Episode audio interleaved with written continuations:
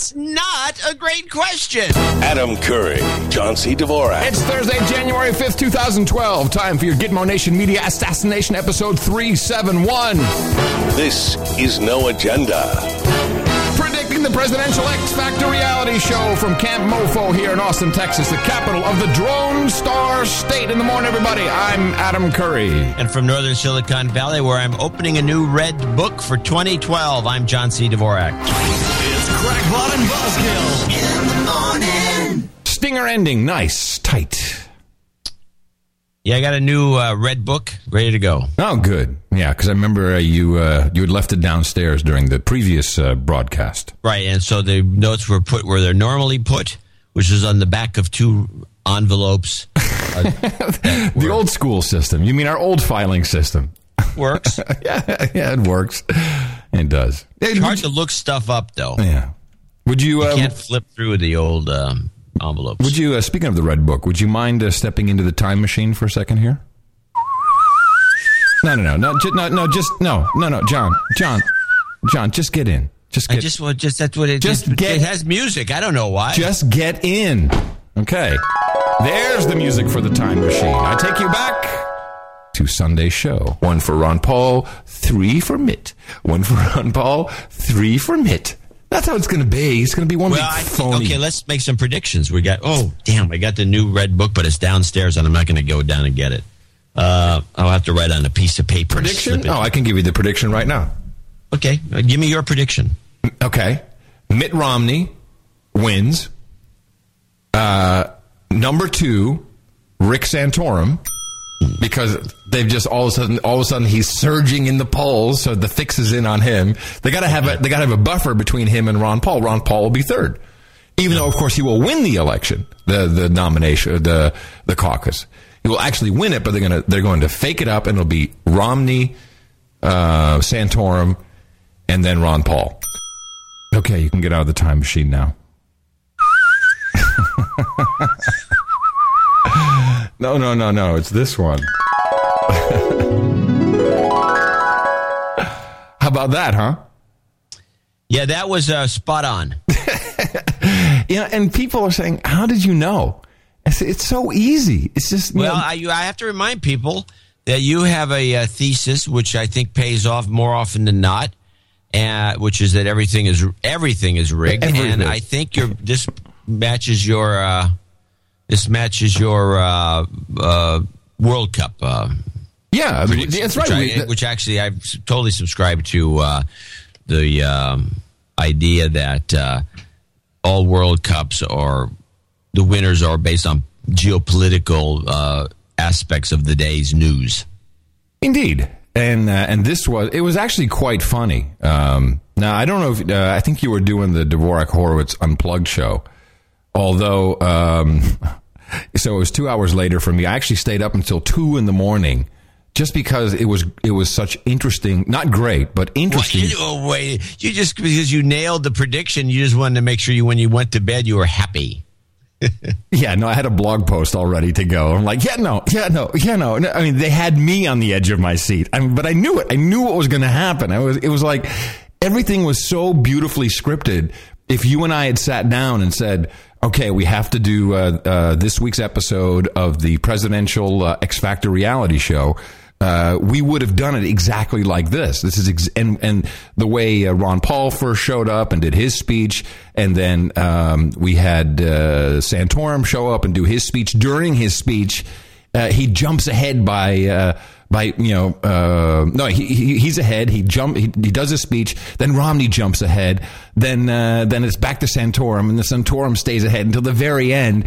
And then they, they can't get the results. It's like it was like okay, really, it's so perfect. You know, clearly it was rigged, and it doesn't matter because in the uh, in the system, Ron Paul not only got the uh, electoral votes that he needs, which is seven, I believe. So each of the Well, that's not necessarily true because it turns out when you start looking into it that this whole thing is something of a of a facade because they still have another they have another meeting and then they maybe throw all the votes into anybody they want to. This whole thing was this caucus thing is not necessarily it's not necessarily div- by law divided up into each person getting X number of votes. No, but what uh, the Ron Paul campaign has done is they made sure that their people stayed so that they would actually become delegates. And I think that's the, Yeah, so well, yeah, you get those delegates, and that's what you want. Is you so the, it was a completely useless exercise. It was only good for television. I mean, did you see? Did you watch in at the very end when uh, the votes? I mean, it was it was absolutely crazy. Anderson Pooper at a certain point said to what's that uh, what's that financial douchebag's name on uh, CNN? Uh, Vushi, douchebag on CNN yeah, that guy. like uh, just like that. what? He says, "What the hell is this magic Twitter wall you've got? What the hell does it mean?" Like they were completely discrediting all of their stuff. They're swooping stuff back and forth between screens. Erin Burnett walking around without her shoes on. By the way, um, from purely from a uh, television producer standpoint, she's done a good job on uh, her her lower half. She's losing weight. You, is Yeah. what you're saying? Yeah, she's losing Yeah, weight. still uh, needs some work. Well, she's dressing in black, so she hides the belly a little bit. But uh, no, it's good. I think it's good. Uh, the legs still need some work and stuff. That's why she's not on Fox and why she's on CNN. Um, but it was just funny. And Fox was even funnier. They had uh, what's her face, the girl who needs to eat, Megyn. She Megyn Kelly? Yeah, she she needs to eat. She's she's she's thinning out too much. She needs to eat all right. At a certain point, she's like, "Zoom out. There's no one here. It's just us and the makeup people." it's like, oh man, they totally broke down. Well, they were sick of working all. I mean, that's East Coast time. Those people are at three yeah, and four in the morning. yeah. it was hilarious. It was good television. That's what it was. And I think that the only reason they delayed the the final results is because I guess they had they had some make goods to do or something on the on the advertising for the ads. Yeah, the what did Hey, we ran your ad, man. man. but it was like three in the morning. Yeah, no Who one was watching no, it, no, man. We were packing Yeah. them in. So I was watching C-SPAN about this voting process. And they had Linda Upmeyer on, who is the president of the Iowa caucus uh, hoo-ha. And she makes a number of faux pas. Uh, here's a guy who calls in, and uh, he's clearly uh, crazy. Of course, that's, uh, yeah, whenever you call in on the independent line, uh, you can even see the host going, oh, God, this is crazy. crap." breaking up. I want to make sure that we get this right. You're hearing that the final tally from Iowa would be counted in Illinois?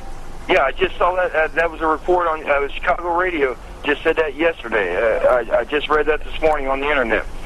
So, uh, with her being having the title of listen. uh, Republican leader, I would like to know where these votes going to be counted. Are they going to be? Uh, are are they doing anything different this time? Or are they going to be counted behind closed doors? Or- Well, let's let's talk about how the caucuses work. Go ahead, Linda Meyer. Sure, sure. That's a great question. That's a great question. That's a great question. but it's not even it's not even a question. It says how, well, I guess it is in, a, in the vaguest sense, but how do the caucuses work is not a great question. but that's not actually the question. The question is, will the votes be counted in Illinois? That's the question. Well, I know, but the question that she said it was a great question was refer- reference to the. It's a great question. Would you like to hear the answer to this great question, which of I'd course is not an answer? Um, the, the, every individual vote that is cast at a caucus will be counted at the caucus in full view of, of, of everyone there. Uh, every one of the candidates has an opportunity to have an observer watch that count, so everything is counted there. Then they are called in to a central location, and all of that is tallied. Typically, that has been at camp, uh, or, excuse What? me, at Park. Camp what? What, what was she going to say, do you think? I don't know. Camp David? Uh, camp. Camp know. Mofo. Camp Mofo here, counting up the votes. Hello, we have the votes from Camp Mofo. headquarters in Des Moines. I'm not positive um, if, if that's exactly the location. No, where I- she's the president of the whole shebang. I'm not positive if so. She doesn't answer the question. She's not positive if that's where it was done. So there's some other guy that I found on the internet who called into the um, the press office there at the Iowa Republican or the whatever whoever counts the votes, and uh, and the answers that he got. I just have a little snippet here. Were quite revealing because the way it works, as you just heard uh, Linda, great question, uh, Upmeyer say, is they're tallied locally and then they're called in to a central location. And that, of course, is the weak link. But I mean, either way, if it's if it's entered into a if, it's entered into a system and and in that system uh, there's another human on the other end of that system, um, you know, checking checking those votes. What's the difference between that and someone calling it in? I mean, either way, they can. The, the, the numbers can be falsified. Uh, Oh, really? The numbers can be Oh. falsified. Oh, right. So the guy goes, ah, that's what I'm talking about. Getting at. Um, Yeah, is there any possibility that these numbers can be falsified in the Iowa caucus that's coming up?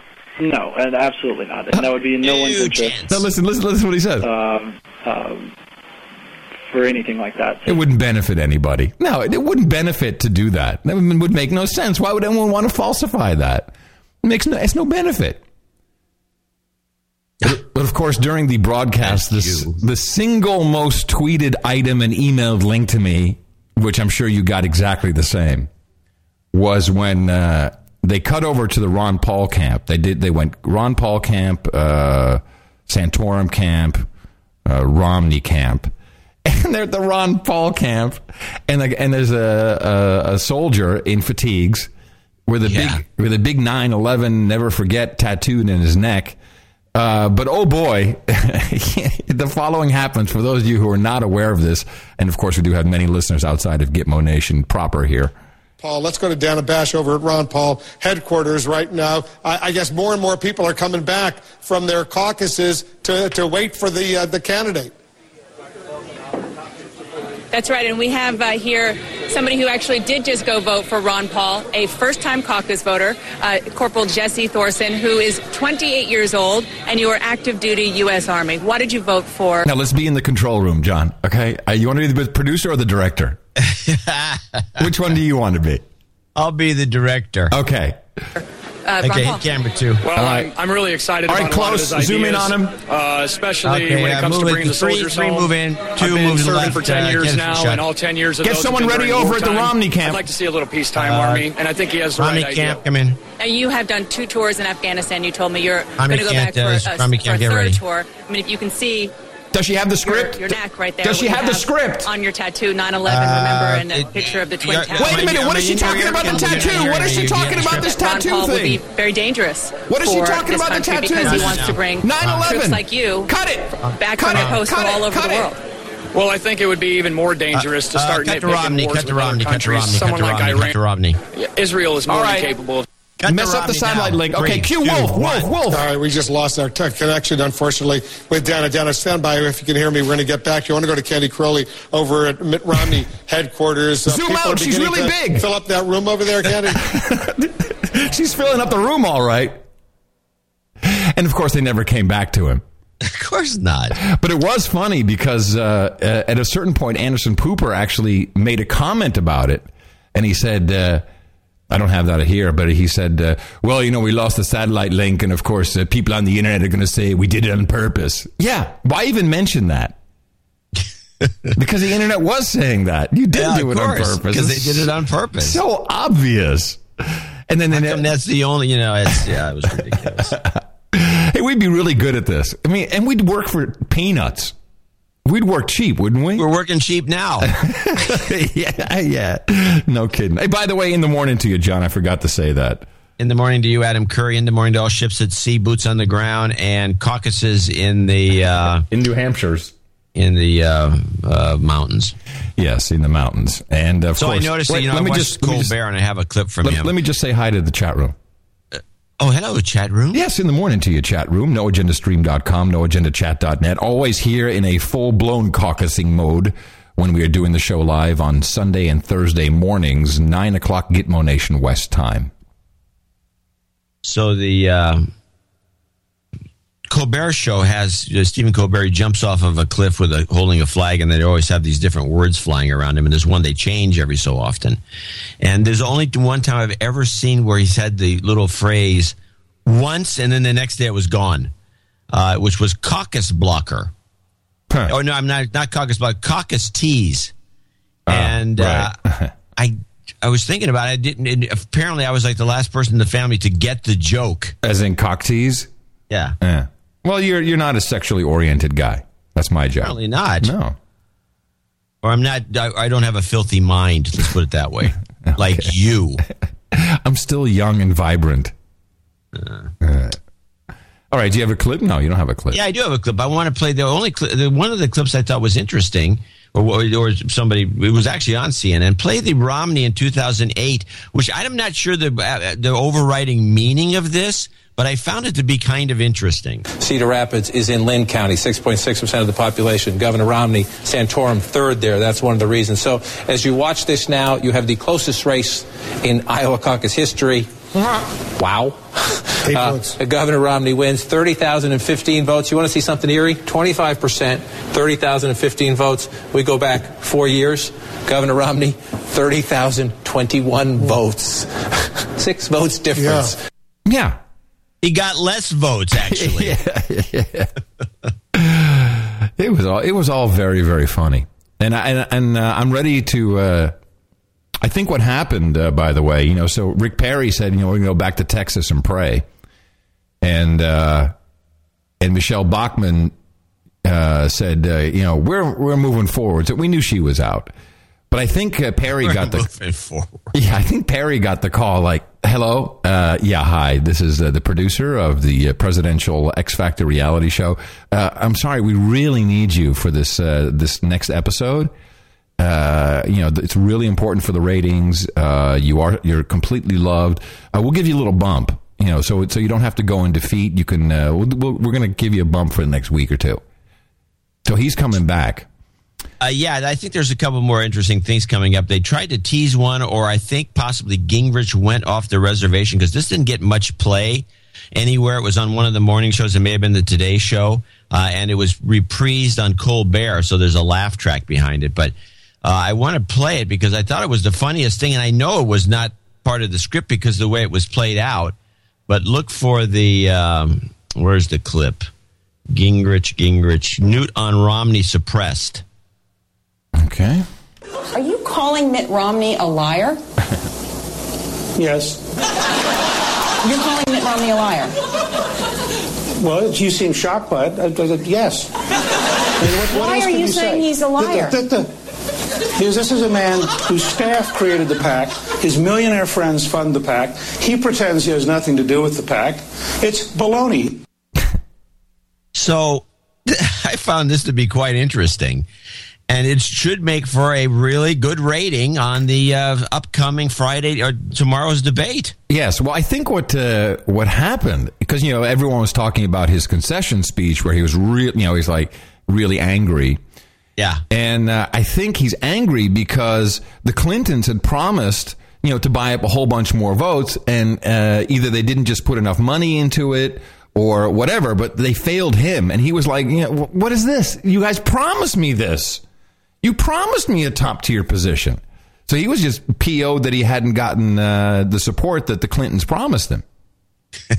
That's my assertion, obviously. That should be in the second half of the show. No, there's much better stuff coming up for the second half of the show. Um, but I, I, I, I do think that um, uh, we, we can't make any real predictions until after Saturday's debate because, of course, we'll have the New Hampshire primary on Tuesday. Uh, preliminary uh, script writing, I would say we keep Santorum in the running. We move uh, Perry up um, to uh, have more story. We have to have a little bit of a Cinderella story uh, to obfuscate Ron Paul's success once again. So I think that's probably where it'll go. Most importantly, though, I think the lineup on Saturday's debate is something we need to look at. I would be putting obviously Mitt Romney in the middle. Uh, Santorum, basically those two guys next to each other. You know, it used to be uh, Newt. Newt will have to move over one.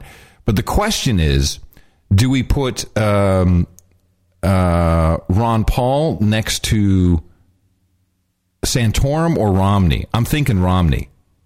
Well, I have a problem with not putting Gingrich next to Romney because that's where the fireworks and that's where the ratings are. Very good. Uh, okay. You're hearing, you're hearing a production meeting in process, by the way.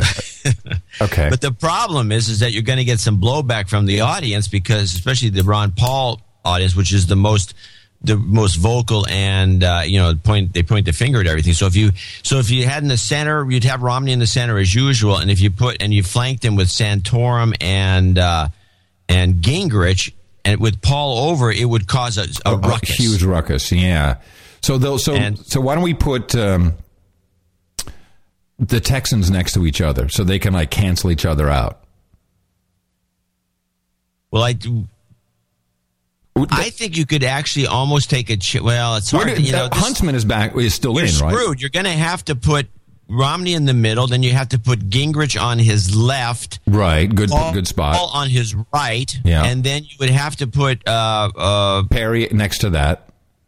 No, I'm thinking where you're going to put Gingrich. I think Gingrich should be on the side of Santorum as opposed to the side of Ron Paul because it would be better to put Perry next to Ron Paul and then you could marginalize the two Texans as a group. Yes, and I think we should have Ron Paul way left because that's how we're positioning him uh, in the media. Is uh, is he's even more left than Obama?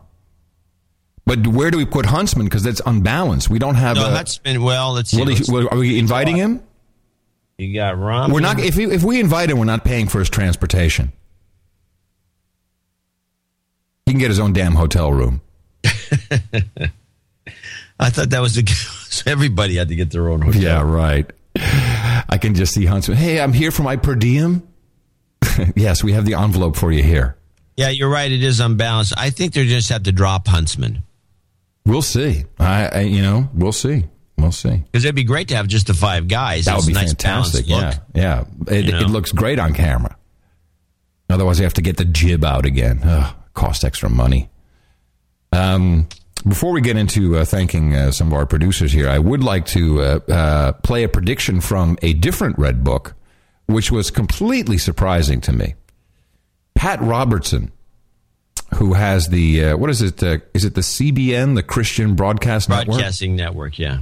So um, now Pat Robertson has been a uh, he's been a, at the forefront of American politics since the '60s, has he not?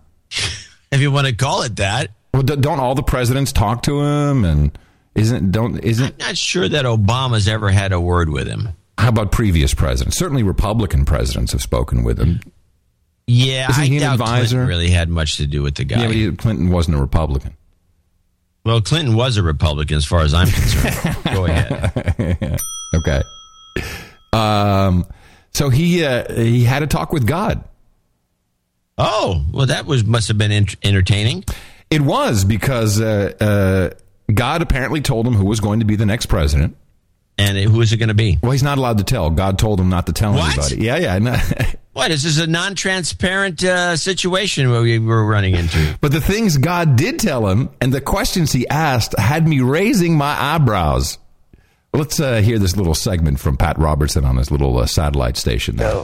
spent the better part of a week in prayer and just saying, God, show me something. And I'll And by the way, I'm not mocking God, but I am totally mocking Pat Robertson. share with you. Uh, some things I'll share with you. I think he showed me about uh, uh, the next president, but I'm not supposed to talk about that. So I'll, Yeah, because uh, you know God, uh, you know he doesn't want he doesn't want to blow the ratings. It's- God talked to CNN apparently too, and CNN said, "Oh, please, God, don't let Pat spill the beans because we got the ratings to think of." Okay. leave you in the dark.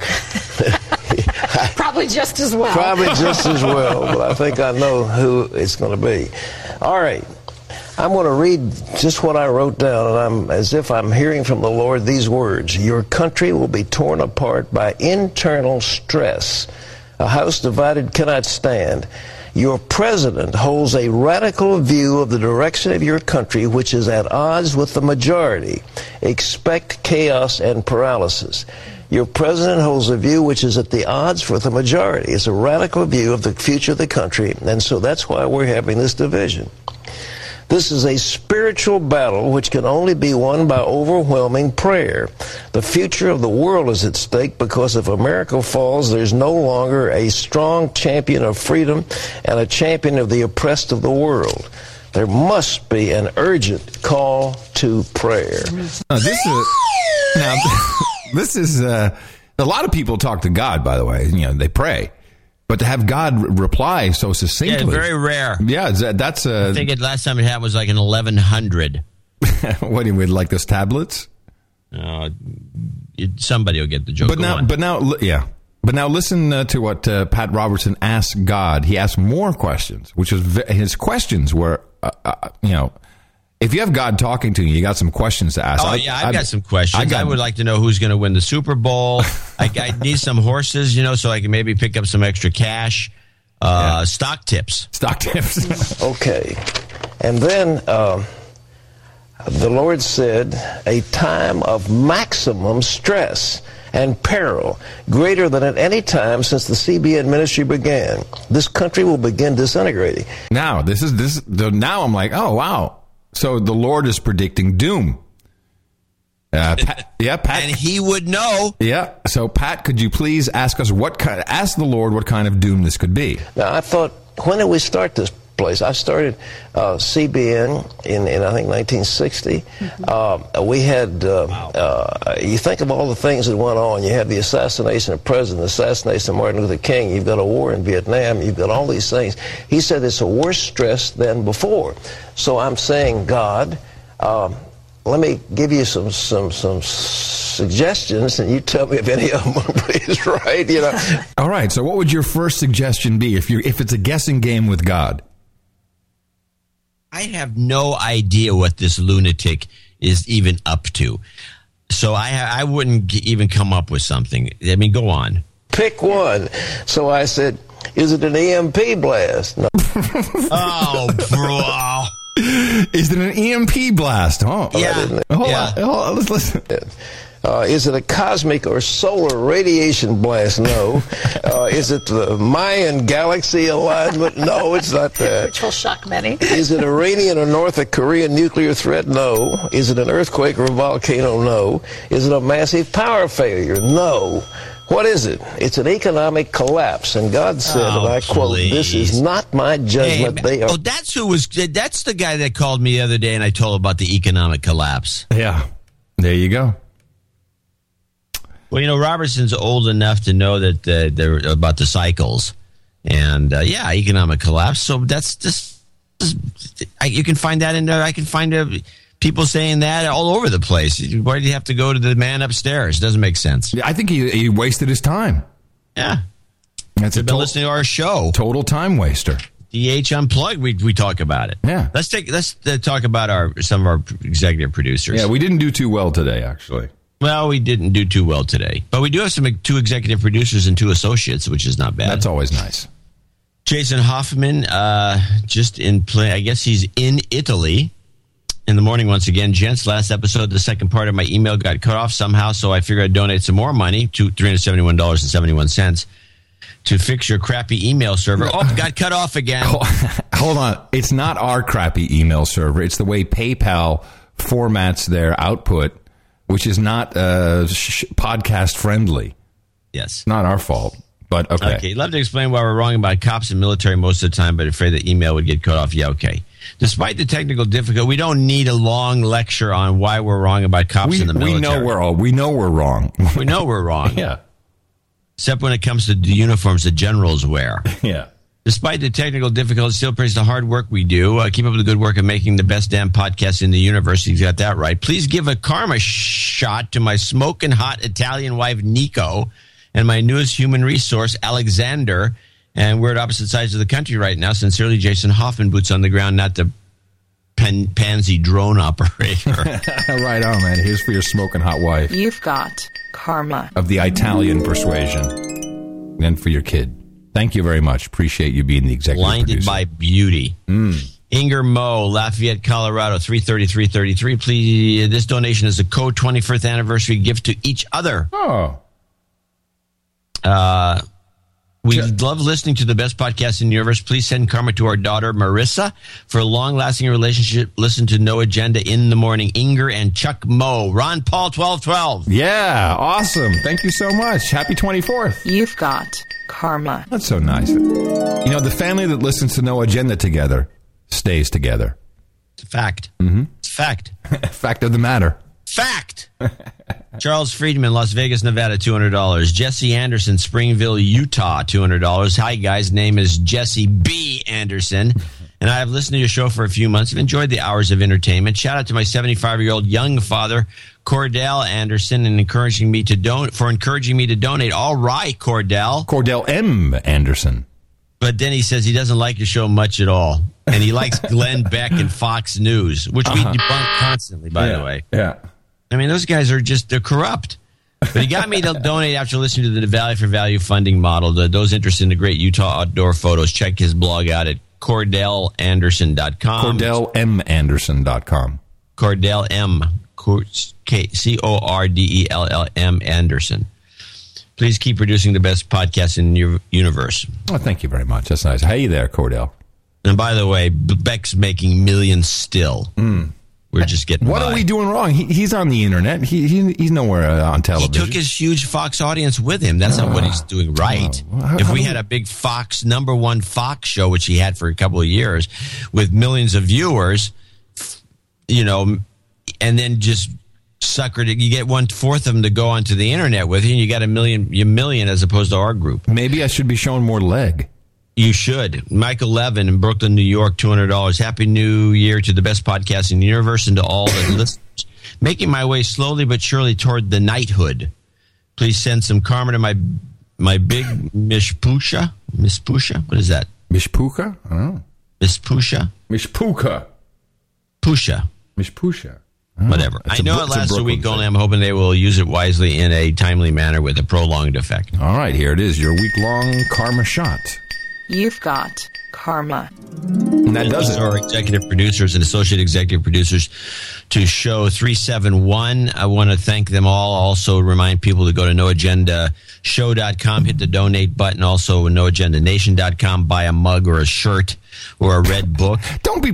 why are you hawking the, the mugs and the shirts? Because uh, uh, We said we get a never cut of would. the action. That's why. Yeah. Yeah. All right. We do. Yeah. Okay. Yeah, but it's like that diminishes. I don't know. It's just my, Whatever. just my feeling. I mean, I like it. I, I like promoting noagendanation.com. But, You know, we want people to donate to the show, not buy a mug. Well, I know, but you know, the other thing is that he's at the moment right now where he's sending out this next batch of knight rings. Oh, we go. So we got to keep Eric on our side. I would think so. Okay. All right. Because those things are edible. Let me program your brain for a second. Dvorak.org slash N-A. Donating is loving. And by the way, if anybody has a knight ring coming, write uh, Buzzkill Jr. at noagendanation.com with your ring size. Indeed. We have uh, uh, two quick uh, PR associate mentions. Uh, I want to thank uh, Ryan Art in uh, Amsterdam, Gitmo Nation Lowlands. He is forwarding uh, a domain to us that I guess he's had for a long time. Uh, AmsterdamFashion.nl. I'm not quite sure how that's going to help us. And someone's like, I'm thinking I want to have some, I want to be fashionable like the Dutch. Let me Google that. Let me. AmsterdamFashion.nl. Oh, this is perfect. and you come to noagendashow.com. I always get the biggest kick out of Dutch boutiques. Oh, They yeah. have like a sense. The, the, the Yeah. idea of coordinating colors is alien. And we had uh, Bill Edelin call into some radio show, one of our uh, producers, and uh, it's quite funny because I think the the guys who are doing the show know about our show, as you'll hear in this little clip. And then, uh, if you don't have any third eye wisdom, what you can do is just describe what's going on around you. You can do either or. This is your little take right now on your 840 double toke, your third eye wisdom. Bill in North Carolina, man, what's on your mind? If you're tired of the bullshit media, listen to a Dangerous Conversation with Scott Ledger. Listen to Joe Rogan. Listen to the No Agenda podcast with Adam Curry and John C. Dvorak. If you're tired of lis- listening to the crazy media and the, the BS they're putting through, then listen to the real people, and they'll let you know who it, who what, what's good. uh, excuse me, what's going on. Nicely done, and woo. So they, so they hit the bell right after he calls in. They did? Yeah. That Oh, wasn't that was me. you. No, I just did. This was me, but he hit the bill first in the show. But uh, if you're going to call into radio shows, which we highly encourage, Yeah, try to be sober. or yeah, or write it down. You can be drunk and write it down. That might work. Uh, but anyway, we highly appreciate uh, the effort there, Bill. Uh, definitely got the word out, so that's uh, very good. Of course, everyone else out there, you can go out and do something very important, which is propagate our formula. Our formula is this we go out, we hit people in the mouth.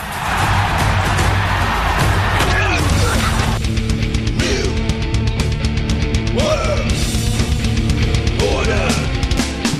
Ew. Shut up, slave.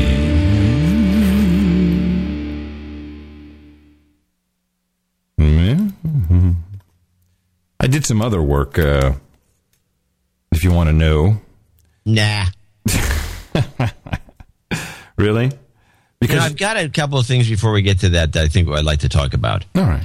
Rick Santorum uses neuro linguistic programming in his chatter. Would you like to explain uh, briefly NLP to our audience who are Uh, you know it better than I do. You explain it. Well, neurolinguistic programming is stuff that you do with your words and with your um, and with your uh, uh, body language that essentially communicates a message to the recipient in a way that will that you can actually get people to do crazy things. Uh, it's a well-known science. Uh, I'll give an example of it. Dvorak.org slash N-A. Donating is loving. J- jingles are part, part Big part, big part. Santorum. Uh, I caught the bunch. I caught two uh, things where he's doing double speak, and I want you to listen to him and try to tell me exactly what he said because you won't be able to. But in the but I earlier I, he was on Meet the Press, and earlier I found I I caught this very weird style of chatter that incorporates. I've never seen this before, and I've tried to do it myself, and I can't do it. You know where where people you run into people that are uh, always making assumptions about the way you think, so they'll so they'll uh, say something. Why? Because they do. They, in other words, they drop the word "why" into uh, the sentence. Yeah, well, it's very much like in Silicon Valley, people say "right," which is basically making you affirm what he just said. Exactly. And Right. so they so uh, or look. That's another one. Why? Look.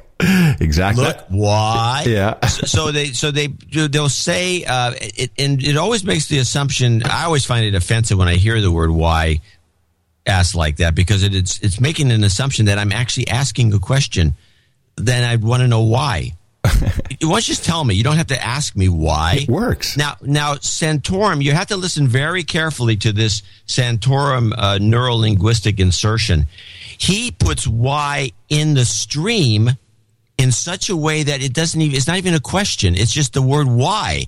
And i would challenge you without writing something down to actually do what he what you're about to hear. You'll hear the word why twice and it's just in the flow and i found it extremely fascinating like the Republican Party. The question is, are those values ones that you can trust when when they become president of the United States? Is it someone who you know is going to fight not just for certain things, but for the entire Republican platform and plank? Why? Because those things integrate together. And, and you've heard me talk about this many times. You can't have a strong economy and just a strong economic plan unless you have strong families and you have moral values in this country. Why? Because that's the underpinning of our society. Trump- you talk about It allows trust for as a limited conservative. government. Yeah, that's he's good at that. That's, I've, that's very it's, good. it's actually the phrase is why because uh, which is not say, asking why and then no, I like that. I like that better because it doesn't give you time to think. It's like, well, oh yeah, oh yeah, why? Yeah, here's the answer. Okay, yeah, uh, thank thank you for giving me the answer. It's much quicker. I think that's a good way of doing it. It's amazing and he does it constantly why because he does Why? we should do that anyway. too. Uh, donating no agenda is really a good idea. Why? Because it will give, bring you the truth. exactly. We should do that more often ourselves. Why? Because it really helps. I'm going to do it the whole, now. I'm going I'm going to practice this. Why? Because it really works. Yeah. So he, so I'm noticing him doing this, so I'm breaking that apart. So then I hear the double speak stuff, and I've got two examples.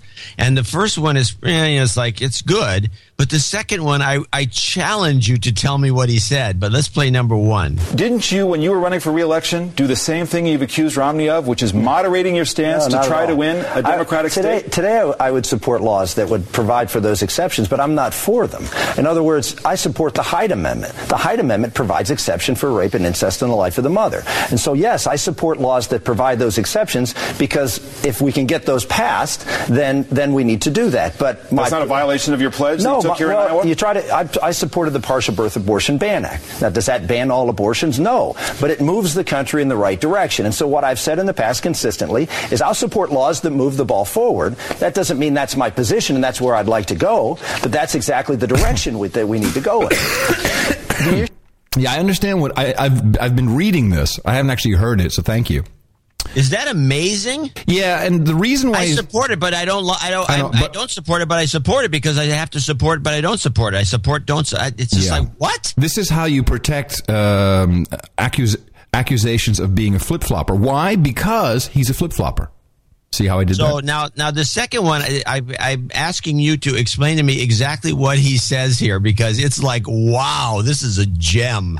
And in, in order to get the, the necessary votes to get that done, you have to make compromise. But we did a direction of limited government, maybe less than what we wanted to, but we weren't going in the direction of more government and getting less of more. That's where Republicans have been in error for so many years, and that is compromising on just a little less big government instead of saying no, no more compromises and less big government. We'll compromise on less less government, but not going the other way.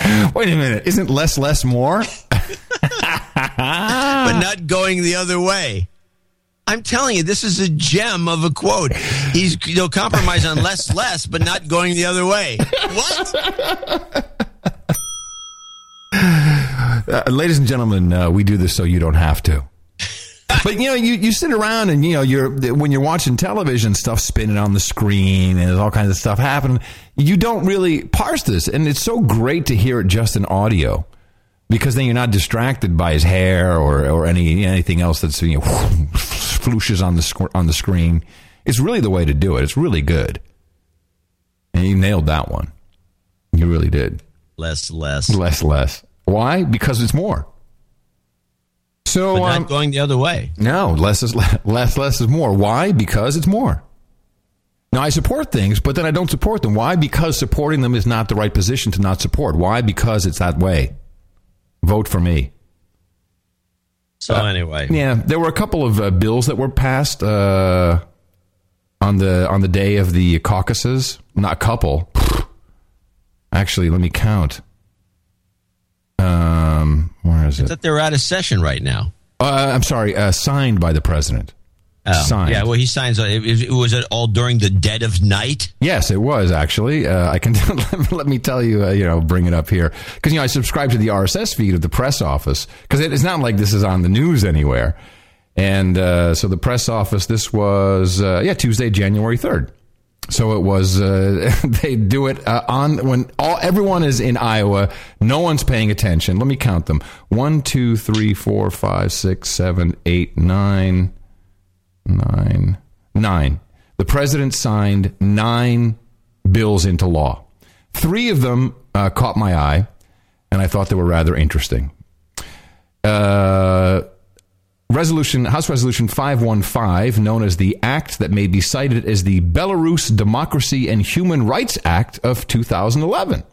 Always interested in something where we're protecting human rights. Um, Two highlights. Uh, the United States resolves to continue to support the growth of democratic movements and institutions in Belarus, which empower the people of Belarus to end tyranny in their country. Uh, the resolve to continue to refuse to accept the results of the fundamentally flawed December 9, 2010 presidential election held in Belarus, and to support calls for a new presidential and parliamentary elections conducted in a manner that is free and fair according to OSCE standards. So, okay, that's interesting. So, uh, Belarus is definitely uh, being targeted.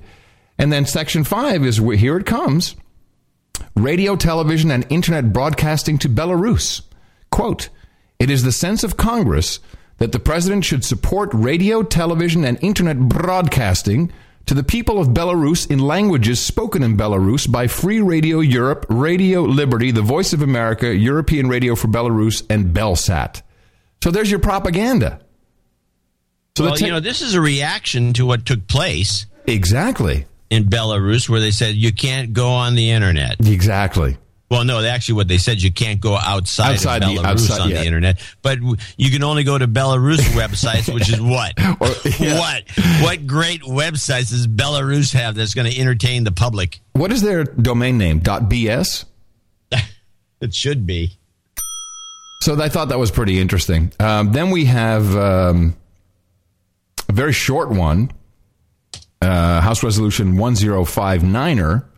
By the way, just to back up on that Belarus thing again, the the fact that we're on top of this to such an extreme that the president would be signing stuff means that the re, that the Belarus original reaction of cutting off internet uh, access to the outside world had to be because we were pumping stuff in there by the crap load, obviously, you know, pumping in propaganda with some, all, you know, something in mind, and they got wind of it, and then that's why they did this. Oh, we can't have any, no more. Get off, get off, get off the internet. Get off the internet, because the reaction, the, re, the the return reaction uh, was more. so quick. it's less, less. It's less, less. It came up just right away. I mean, it must have. It, so it had to be on the top of somebody's list. I mean, normally you'd just beat around the bush about something like this. Or all oh, those crazy Belarus people. Who cares? But no, apparently we do care because we're doing something. We are we're sneaking it, doing a sneak attack. I would say Belarus is important, uh, geopolitically speaking. Well, I'm going to look it up. Once you once you take a look at that, and uh, then I will read uh, the very uh, very small uh, bill, but not unimportant. Uh, House Resolution 1059. Um, extension of redaction authority concerning sensitive security information.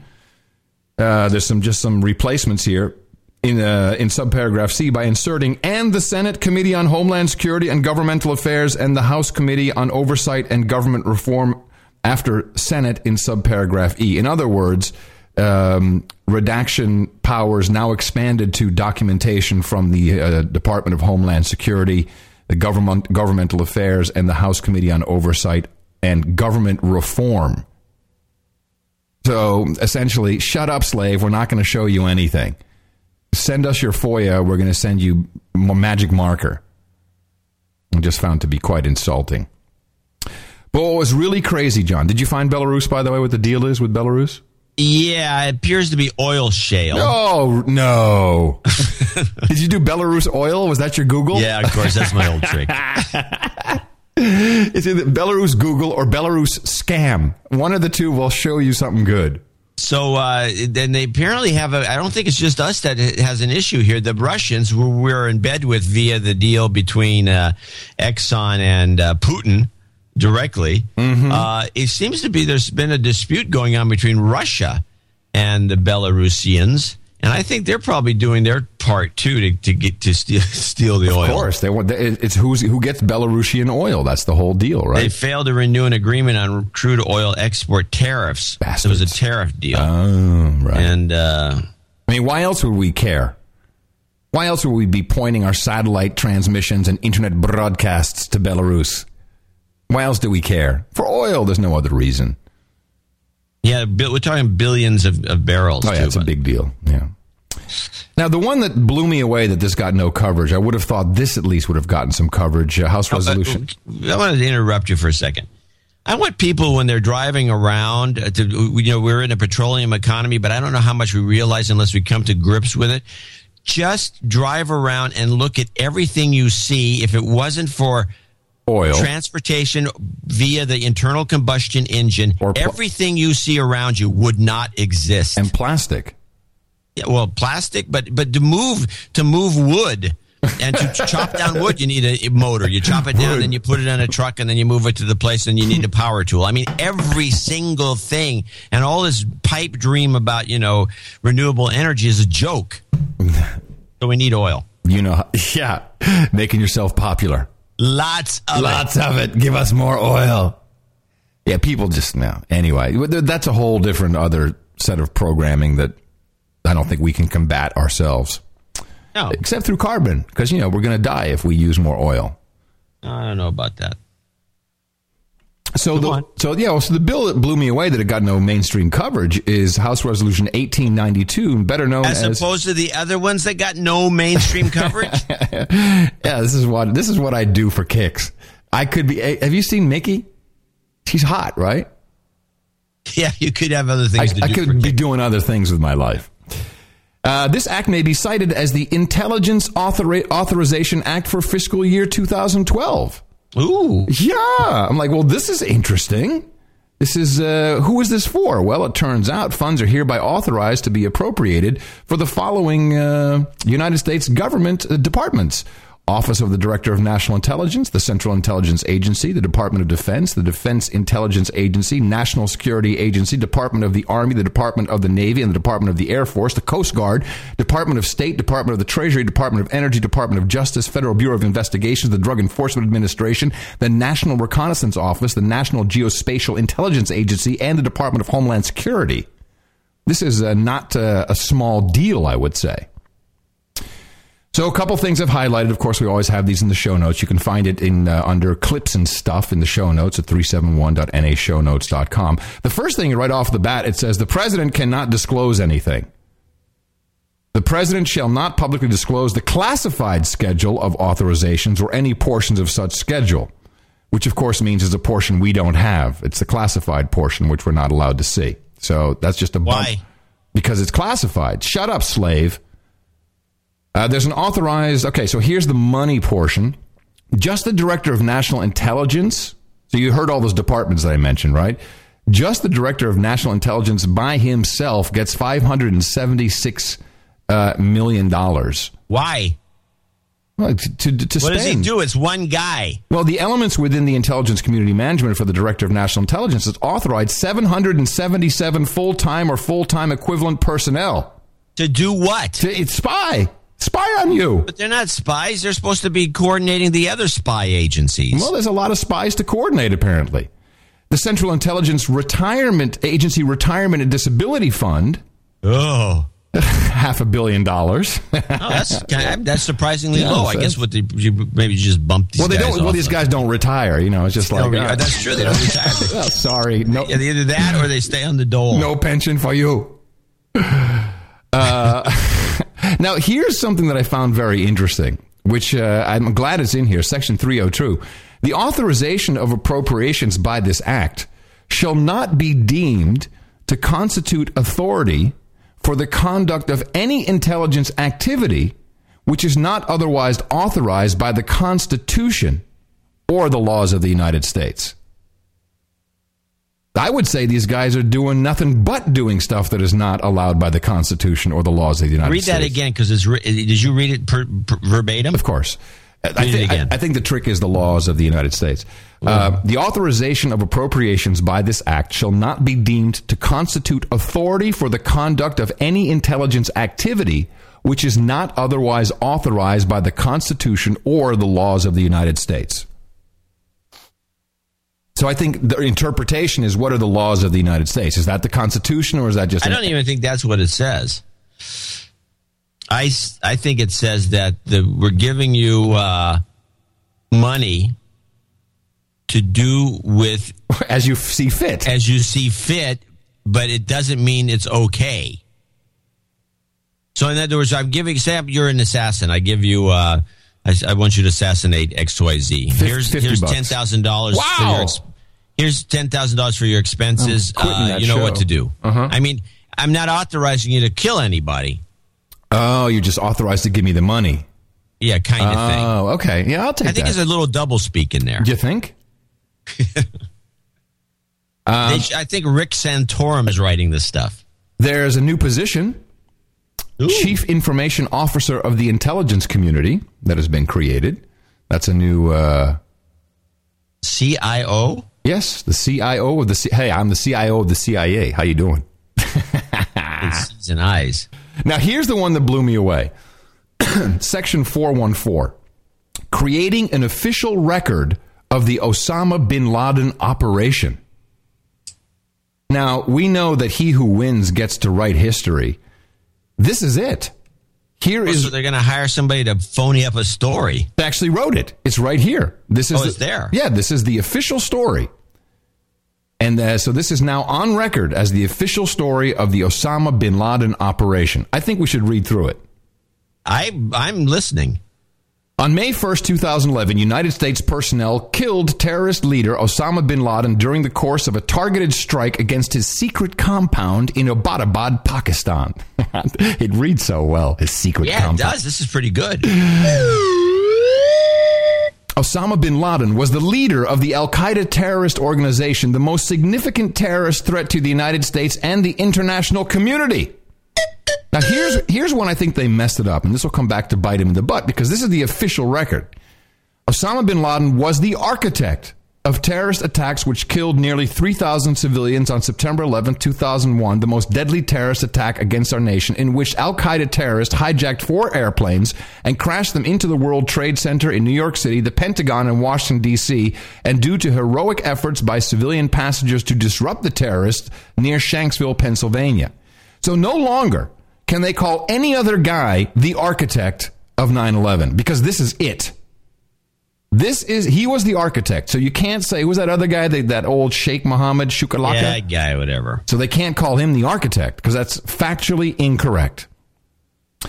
Then they have a whole thing about uh, oh, this is even crazier. Osama bin Laden planned or supported numerous. uh, uh, what is it? Uh, created. What was the jobs thing? Oh yeah, uh, saved or Saved created. or created. Planned or supported numerous other deadly terrorist attacks against the United States and its allies, including the 1998 bombings of the United States embassies in Kenya and Tanzania, the 2000 attack on the USS Cole in Yemen, and against innocent civilians in countries around the world, including the 2004 attack on commuter trains in Madrid, Spain, and 2000 bombings of the mass transit system in London, England. That's bullcrap. We know that the that Madrid, Spain was not an Osama bin Laden operation. I think that's been admitted. Yeah, I think it was not was not. No, well, no longer. It's now the official record. And now, of course, you got to give some props to George W. Following the September 11, 2001 terrorist attacks, the United States, under President George W. Bush, led an international coalition into Afghanistan to dismantle Al Qaeda, deny them a safe haven in Afghanistan and ungoverned areas along the Pakistani border, and bring Osama bin Laden to justice.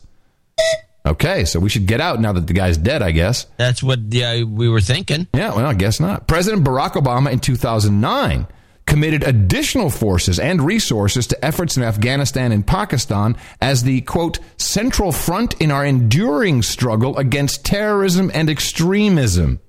Huh. The valiant members of the United States Armed Forces have courageously and vigorously pursued Al Qaeda and its affiliates in Afghanistan and around the world. This is all official record. The anonymous, unsung heroes of the intelligence community have pursued Al Qaeda and its affiliates in Afghanistan, Pakistan, and around the world with tremendous dedication, sacrifice, and professionalism. What is this, a jerk off session? This is what it sounds like. Unsung heroes. The closed collaboration between the armed forces and the intelligence community prompted the director of national intelligence, General James Clapper, to state, quote, Never have I seen a more remarkable example of focused integration, seamless collaboration, and sheer professionalism, magnificence, as was distrim- d- demonstrated by the intelligence community in the ultimate demise of Osama bin Laden. This is really, it's like, like, mm, let me hear. Magnificence is a word? Magnificence, professional magnificence. That's a good one, right? Prof- sheer, no, wait, wait, sheer professional magnificence. Wow, that goes above and beyond. I'd say, I'd say sheer. I would, I would love to have that on my tombstone. He was a shining example of sheer professional magnificence. You While- got it. While thanks, thanks, buddy.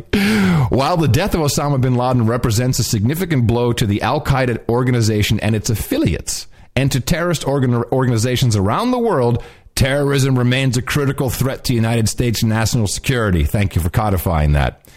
President Obama said for over two decades, bin Laden has been Al Qaeda's leader and symbol and has continued to plot attacks against her for over two decades. Wait a minute.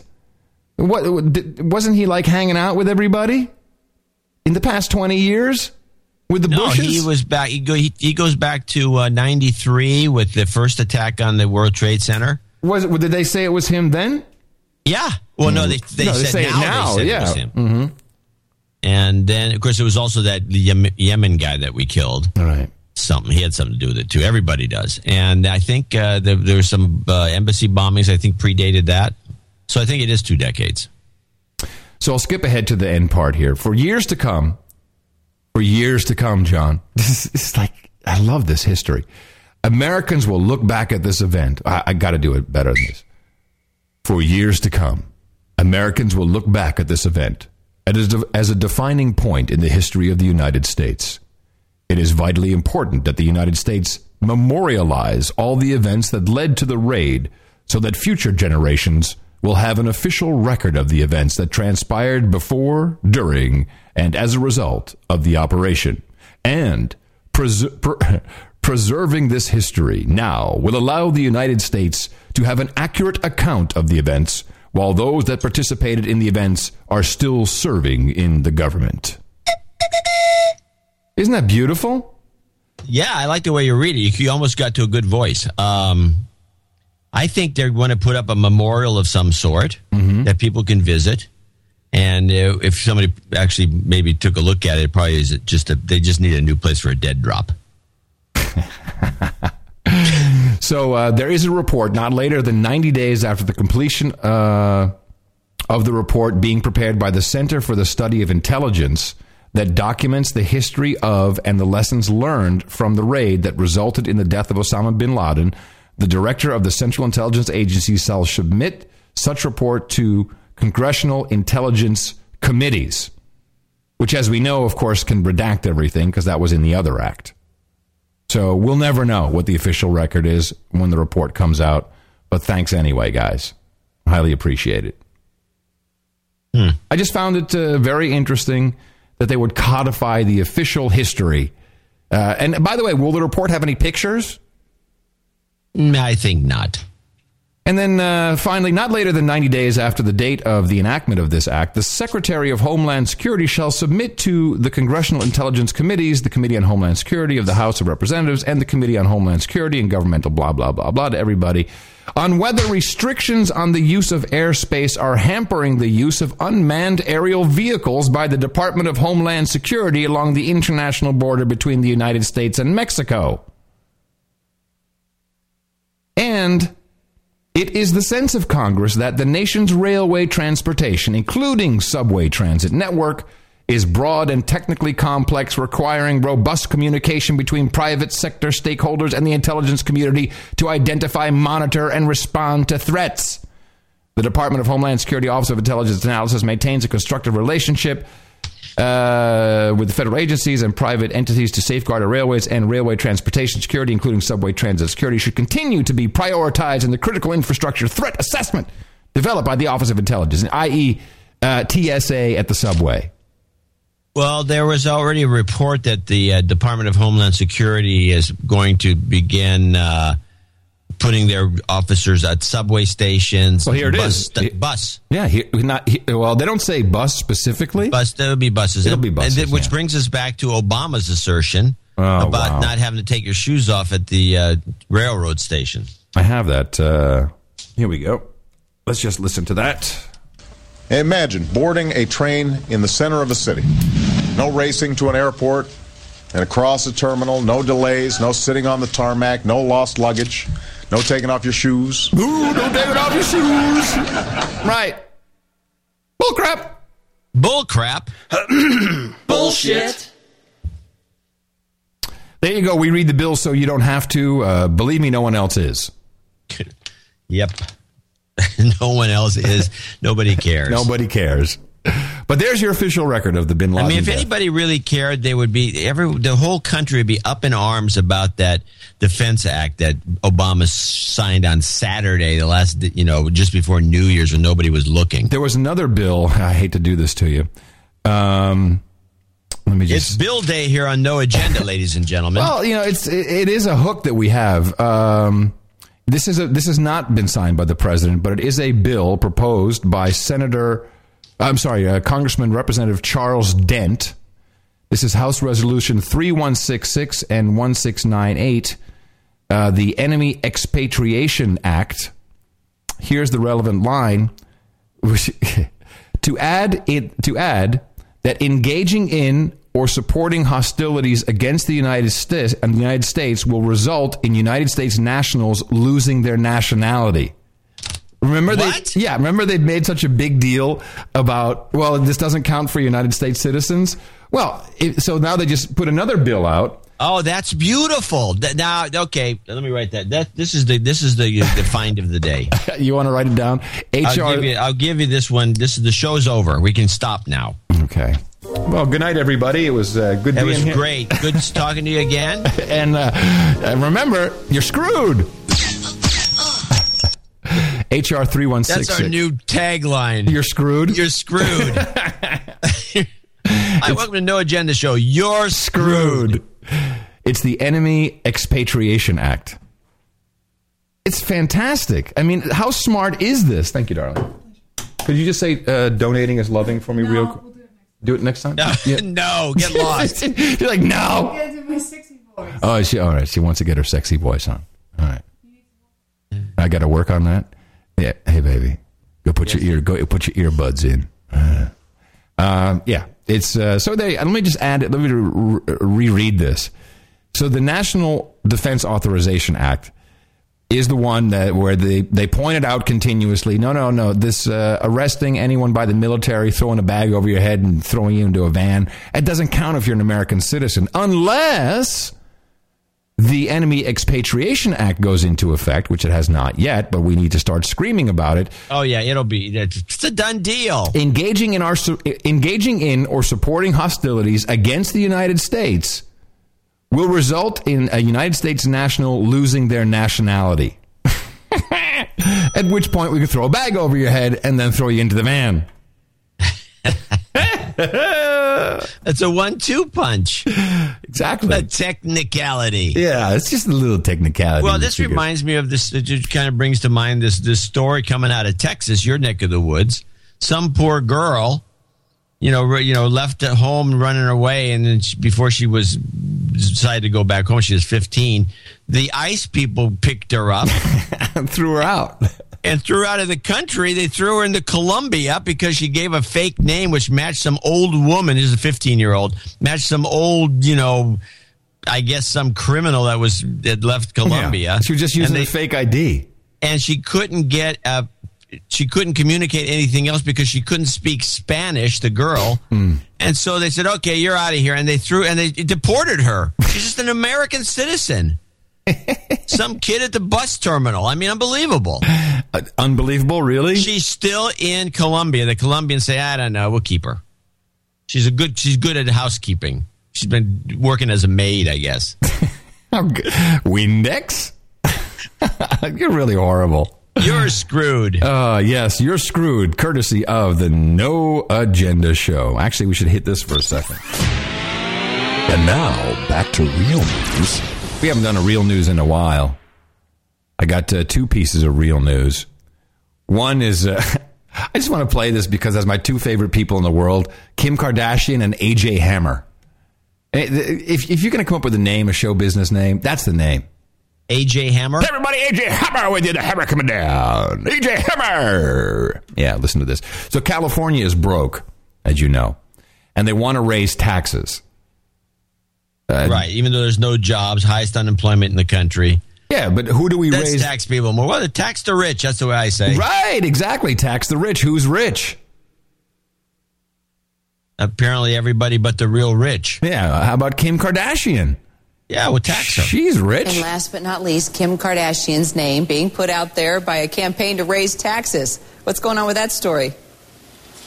Well, Kira, if you do want to make headlines these days, all you have to do is mention the Kardashians, and we'll talk about it. That's what really happened here. The people behind an initiative to raise California's income tax for millionaires realized, hey, you know what? We might get some attention if we use Kim Kardashian's name. And guess what? It worked. I actually Guess spoke what? with one of the guys behind the initiative last night on Showbiz Tonight.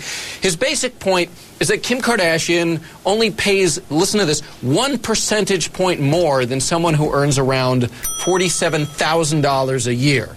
This is reportedly. And considering the budget issues in California, he thinks, you know, somebody like Kardashian who reportedly earned 12 million bucks last year can afford to pay a little more. But again, I think the big story here is you bring Kim Kardashian's name into the mix and you get attention for whatever it is that you're trying to peddle. There you go. That's how it works. Bring Car- We need to be associating with. How about we uh, associate ourselves with Kim Kardashian? We can we can get press. How about I have uh, a Yeah, and no one's ever attempted that. well, everyone does it. We should jump on the bandwagon. That's my point. Yeah. Can't we say- maybe you. Yeah. Well, I'll tell you. Let's experiment. With I have. Okay, I'm going to say Lois. Lois, listen up. I have a sex tape of John C. Dvorak and Kim Kardashian.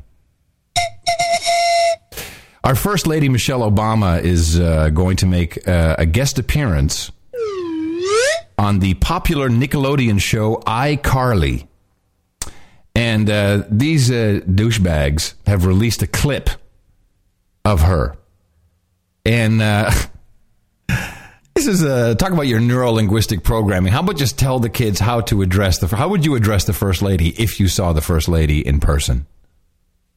Uh, I would say, um, uh, hello, Mrs. President.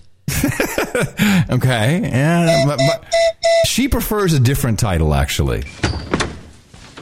Wait. Is she Later. Close that! Bye. So what are you doing here? Your Excellency. You don't call her Your Excellency. No, no, I, I kind of like it. what an elite. Yeah. Your Excellency. I kind of like it. It's cute. It's supposed to be funny, but it's not. It's not. Like, You're screwed. You're screwed. Courtesy of the No Agenda Show. All right. Well, what else? What else you got? I got lots of stuff. I'm waiting for you to come in and, and, and blow me away, boy. Uh, I'm not going to blow you away, but I do have some stuff on some some things of China cropped up, and I thought this was kind of interesting. China? I'm listening to uh, the news hour, and uh, they're talking about Hama- and the Iranians and the bull crap about the Strait of Hormuz, and and then it just piqued my interest because a, a, a strange little mention comes in at the end of this. Play their thoughts on uh, on the Khomeini. will calculate that uh, wh- whether he will seek deliverance in a nuclear compromise in order to uh, bring about some, some relief to himself, or whether he will seek deliverance with a nuclear weapon itself, uh, thinking that that will bring him a shield from outside pressure. I think recent history doesn't bode very well because the example, the lesson which Khamenei learned from the example in Libya, Gaddafi's example in Libya, was that when Gaddafi abdicated his nuclear program, that made him vulnerable to outside intervention. Okay, that's not the clip I was looking for. That's the one. But that's the one you a, said. It's a clip that I do want to comment on, which is I was think, I was listening to this guy who was was a funny commentator. And he kept having jokes within his commentary.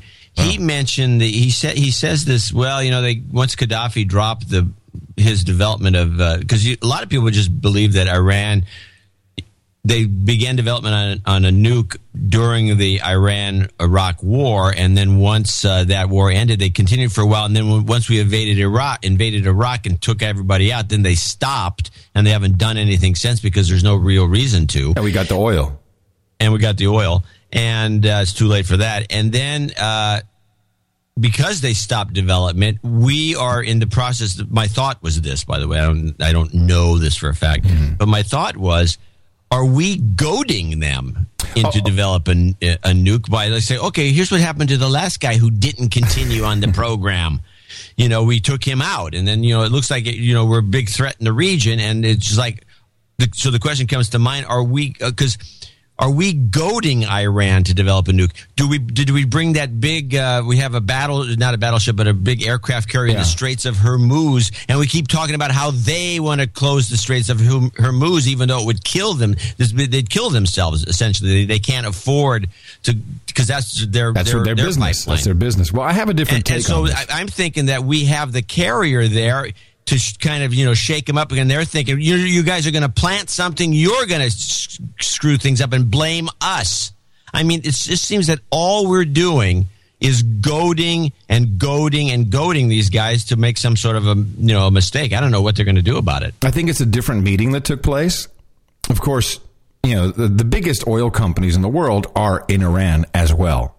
They're all there. I mean, the guys that sit in Zug, Switzerland, you know, it's it's Glencore, the guy who actually went to jail that President Clinton pardoned, Marc Rich, for for trading with Iran, uh, oil specifically.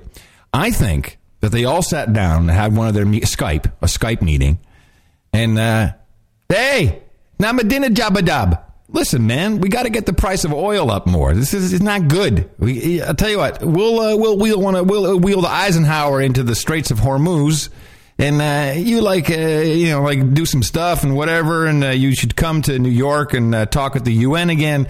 And uh, we'll get that. Uh, we'll make everyone afraid. We'll call our boys over there at CNN and Fox, and uh, we'll have them uh, talk about how this uh, this worry about the Strait of Hormuz is making uh, the the oil go up, which is now happening. You see continuously on television. Unrest in the Strait of Hormuz is resulting in the dollar price per barrel of oil rising rapidly. Yeah, it's got it's a selling opportunity coming your way. Here's the clip: discussion on the Iran Straits of Hormuz, and then the, then the, the, something stands out in this little commentary. As they announced it, then the commander of the army said that they don't think they will do that. And anyway, I mean, they can't risk closing the Hormuz, the Strait of Hormuz, because they, their oil exports go through the uh, strait and they need the revenue. So they'd be cutting off their nose to spite their face, Kareem? Sajid? That's right. They, they likened it to drinking a glass of water. We could close the Strait of Hormuz as easy as we could drink a glass of water. In reality, it would be like drinking a glass of gasoline. and I think the, the logic of closing the Strait of Hormuz for Iran is like the logic of conducting a suicide bombing. They would hurt others, but they would hurt themselves the most. And they would also be hurting their chief commercial and strategic patron, which is China. Uh, so China. I agree Number with one Hala. buyer of exactly. So it's it's um, it's mostly bluster. I'm telling you, John, this is China. Bull- Ch- oh yeah, but I'm telling you, this is bullcrap. This whole thing, they're all in cahoots. We're made to believe that, that, that they hate us and we hate them and all these douchebag uh, I'm not going to argue the point, but when China's involved, we're always doing what we can to get them out. Well, yeah, they're Chiners. Damn them. We don't want the Chiners. I don't think that the Iranians are being as cooperative as you might like to imagine with these Chinese being involved, unless they cut them off, and they're not going to do that. So I'm listening to C-SPAN and about, and they're, they're now there's a big. Finally, they're having these um, meetings, a subcommittee. This guy uh, Kuhn, uh, one of the representatives, is the chairman of this subcommittee on Africa. Mm-hmm. And they bring up some very interesting. Because we've talked about this what five years ago uh, on the show, what the Chinese are up to, and I, ju- I just thought this was he brought he brought They own together. Africa. They've got millions of Chinese there working away, building infrastructure. I thought this little uh, summary that he gave right, right here on this subcommittee on on China. It says China. Um, I thought was a pretty good wrap up of what we're doing and what the Chinese are doing and why we're going to get screwed in this deal if we don't do, change our, our strategies. on African officials and governments is significantly weakened when those regimes can simply turn to China for support with essentially no values strings attached. If there is one message I wish to convey in this hearing, it's that the long term American objective of promoting open societies in Africa, countries that embrace transparency and democracy, respect the environment, and protect human rights, is being challenged in some ways by China's approach to Africa. By offering an alternative source of investment and development, China offers African regimes economic opportunity, at times at the expense of government reform, and in a manner that may not directly benefit the average African. This highlights a second key distinction. In my view, the U.S. government has been investing in the people of Africa, while the Chinese government has been investing in the infrastructure of Africa. It's tough to say precisely given a real lack of transparency, but experts estimate roughly 70% of Chinese assistance to Africa comes in the form of financing for roads, stadiums, and government buildings, often built with Chinese materials and often by Chinese laborers. China is rarely transferring significant technology to Africa nor employing many Africans. In contrast, more than 70%, as this chart shows, of U.S. government spending is directed toward investment in the African people, primarily through health programs to combat HIV, AIDS, malaria, tuberculosis, and other diseases.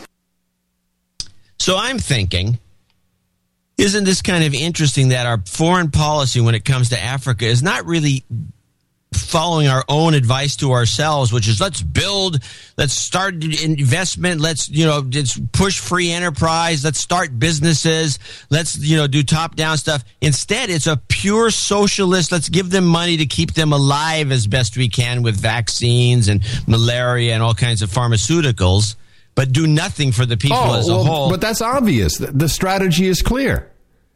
Keep them alive so the Chiners can keep them at work, and then once the work is done, then we go in. Thanks, Was it- Well, the joke of that analysis is, that, as he said in here, is that the, the, the Africans aren't being put to work. It's the Chinese who are building this stuff, and they bring all these Chinese, and they're turning Africa into a colony. Hmm. Well, then maybe uh, give them vaccines with a time bomb mechanism in it so they'll all die. I mean, it it- it- I don't have no belief whatsoever that, that we're doing anything with an actual true heart to these people.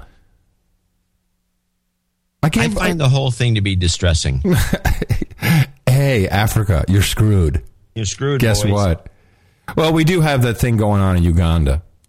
But well, let's think about this for a second. So, Bill Clinton, of course, uh, along with Bill Gates, they're trying to keep the Africans alive. Let me just let me just work through this for a second. So we know the Chiners are building everything. Hmm. Well, maybe they taking taking credit for it. So everything, the roads are Chinese, the stadiums are Chinese. You know, there's maybe you know, they, maybe we're just keeping them alive so we can arm them when it's time to kick the Chiners out. I don't know. All I know is we're keeping them alive, and the Chinese are building stuff. So there's something wrong with this picture. Hmm. And the Chinese are screwing them with them. They they don't care about you know if there's a is an onerous ogre regime you know that that has no respect for human rights. The Chinese don't care. They're just building stuff, roads, mostly roads to get into the you know so they can get their mineral resources out. Yep, that's all they do. There was a, a great report moving to my favorite pet peeve, Haiti. Um, and I tweeted this link, and a lot of people really enjoyed it. It's a report written by Bill Quigley and Amber Ramanauskas of oh, it's on commondreams.org, which I'm not too familiar with. But the title of it is Seven Places Where Earthquake Money Did and Did Not Go. And they really break it down so beautifully. And um, I'm not going to read all seven, obviously, but I'll just read the headlines basically. And they have it all broken down. They've got all the backup material. Uh, so here's the first one. The largest single recipient of U.S. earthquake money was the U.S. government. so you see, we paid ourselves back when we sent 5,000 troops in. Well, we paid ourselves 379 million of uh, your donations, your $10 you texted, you fool. Oh, really? So people were you're telling me that they watched that Aid for Haiti, and then Re- Reese Witherspoon comes Mhm. on and says, "Oh, hi, hi." uh, George Clooney. George Clooney was doing George it. Clooney's there. He's making a big deal, and this basically went back to the our to our own government, three hundred seventy nine million dollars worth. So is that what you're telling me? Oh, it gets a little worse. $1.6 billion allocated for relief was spent in the following manner. This is according to the August 2010 report for the U.S. Congressional Research Office. 655 million was reimbursed to the Department of Defense. I thought they already got three hundred seventy nine million. No, this is in total. That was just for the 5,000 troops. They had people back at home answering phones and sending emails. 220 million went to the Department of Health and Human Services to provide grants to indiv- indiv- individual U.S. states to cover services for Haitian evacuees. That's disgusting. 350 million went to USAID disaster assistance. USAID, our buddies. hmm 150 million to the U.S. Department of Agriculture for emergency food assistance. I don't know, man. I didn't see people eating no hamburgers. I saw people eating mud cakes. And 15 million to the Department of Homeland Security for immigration fees.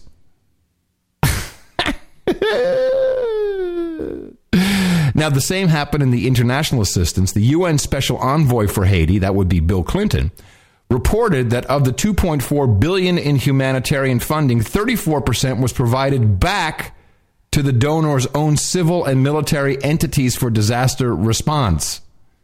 So that that's like uh, 700 million more went back to these countries. 28% was given to UN agencies and NGOs for specific UN projects. 26% was given to private contractors and other NGOs. 6% was provided to as in-kind services, uh-huh. And 5% to the international and national Red Cross societies. 1% went to the government of Haiti. Four tenths of 1% went to the Haitian NGOs. it's just, it's just, it's This is a good one. Oh, this article is fantastic. There was a specific thing in here about uh, Yeah, Clinton. I'm looking it up. You can people can look it up by typing in Bill Quigley "Common Dreams" and you'll find it. it's it. also in the show notes, of course, at uh, 371.nashownotes.com. A thing that was kind of cool was about the uh, the money that uh, Clinton and Bush raised. Uh, Presidents George W. Bush and Bill Clinton announced a fundraising venture for Haiti on January 16th. As of October 11th, the fund had received $54 million in donations. Just send us your cash. Wait, hold on a second. We just need cash. I know a lot of people want to send blankets or water.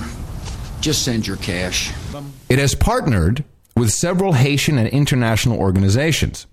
Though most of its work appears to be admirable, it has only donated $2 million to the construction of, ha- uh, of Haiti and 29 million to a for profit luxury hotel, which is what we predicted. We predicted Clinton would build a great hotel for himself. And there it is. Almost half of the money went to build a hotel. Well, actually, you read that wrong. Oh, I did. Uh, it donated two million so far to the construction of the twenty nine. It doesn't say so far. Well, it says it has donated Oh, two I million to I the. I'm construction of a. Haitian Yeah. toilet. I mean, that Uh, would. I'm sorry, you're right. It indicates so far. I'm sorry, you're right. But that doesn't mean That doesn't you know, mean they're not going to get more, and it's probably you don't give them all the money at once, so it's just a construction project. And I'm sure that they're probably still holding out for the name of the place. It's got to be the, Bill the Bill, Clinton. Bill Clinton Marriott. Uh, it won't be the Bill Clinton Marriott. It would have to be the something the Bill, Clinton Luxury Suites by Yeah. Marriott. Maybe. Bill and Hillary Luxury Suites by Marriott. But here's the, the smoking gun. Less than a month after the quake hit, the U.S. ambassador, yes, this is a ambassador gem. Kenneth Merten sent a cable titled, quote, The Gold Rush is on, as part of his situation report to Washington. This was uh, released by uh, Haiti Liberté and Wik- WikiLeaks. Literally, the guy sent an email, a cable saying the gold rush is on. Get on in, everybody. It's Well, no wonder they don't like these WikiLeaks. Yeah, of course. But what an idiot. To well, say, he didn't expect to get busted. Whoa. This is a scandal. It's a huge scandal.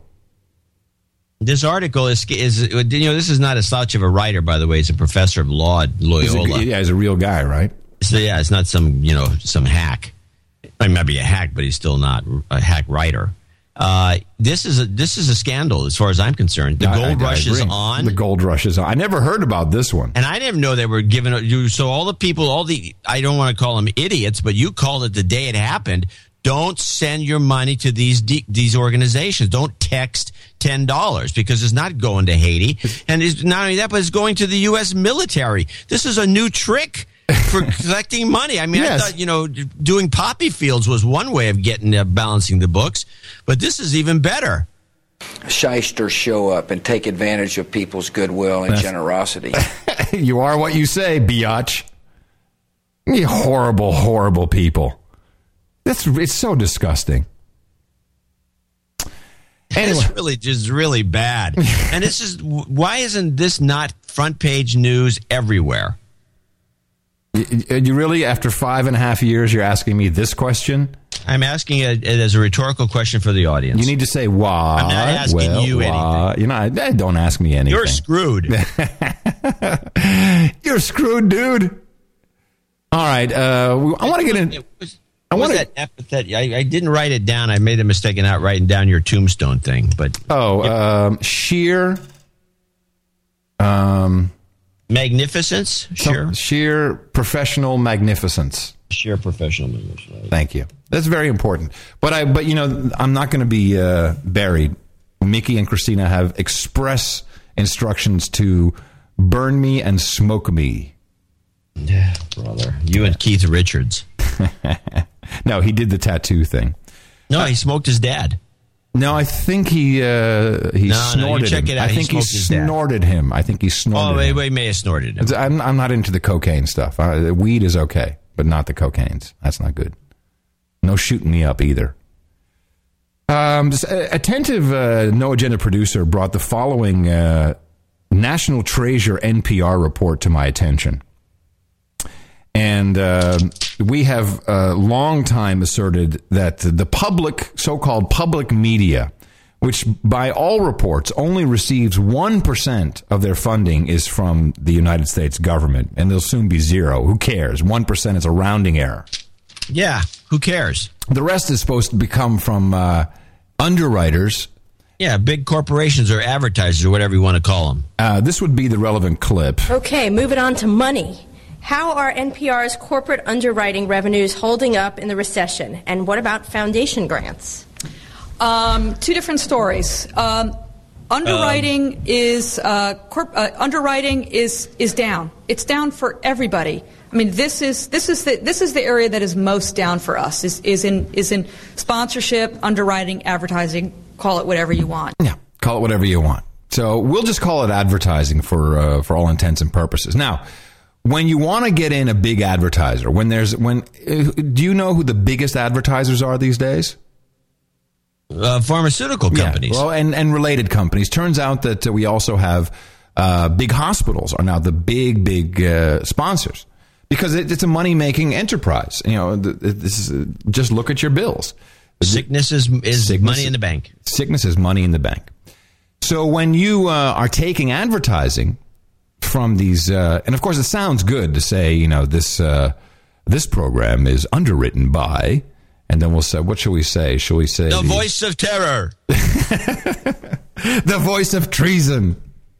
So I thought first, I thought I was going to disregard this because I thought it would be uh, this was part of on the media, which is essentially NPR reporting about media, and it would kind of been okay to do what they did, but it's not. It's a it's a report that aired on uh, was it the morning edition? What's the name of that show they have?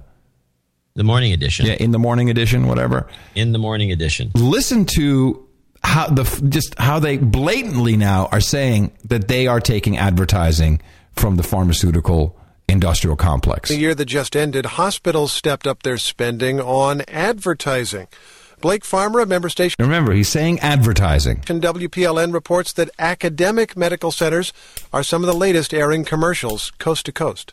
The biggest spenders on advertising are also, not surprisingly, the household names. Advertising. Mayo Clinic, Mount Sinai, and New York Presbyterian led the way for the first half of 2011. Overall, hospitals shelled out 20% more during that period than in the prior year, according to the research firm Kantar Media. One of the newcomers trying its luck on the national stage is Vanderbilt University Medical Center. And the most amazing part So here they're just airing a commercial. is that the most amazing part is yet to come. That's the promise of discovery. In the last year, the Nashville based teaching hospital bought ad time on ad time, CNN, Fox News, and NPR. So wait a minute, did he just say they bought ad time on NPR? Did he just really say that? Yeah, that's what he said. Jill Austin is Vanderbilt's chief marketing officer. We think of it almost as a, a service. This is what you do, by the way. When you score a new advertiser, you let the chief marketing officer come on in an advertorial. This is what yeah, you do. uh, yeah, you bring him on, give him some extra, some extra a little extra juice. Yeah, yeah. We're going to kick off. Uh, so uh, when you uh, advertise on NPR, we're going to let you kick off the campaign with an advertorial that we'll do uh, on uh, our in the morning edition report, which is really popular. to the public to get the word out. The Vanderbilt ads primarily focus on treatments for cancer and heart disease that are based on And uh, we'll make sure we run down everything you do. We'll let, let you know what you primarily focus on, so people are really into the ad campaign before it kicks in with the advertising. on an individual's DNA.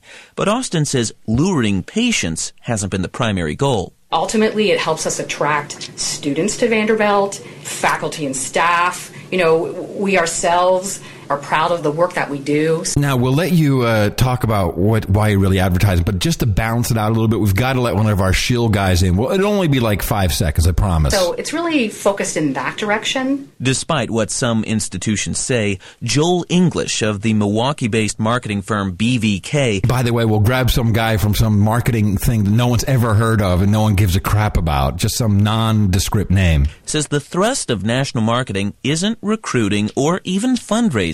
There are ancillary benefits to a effective regional or national campaign.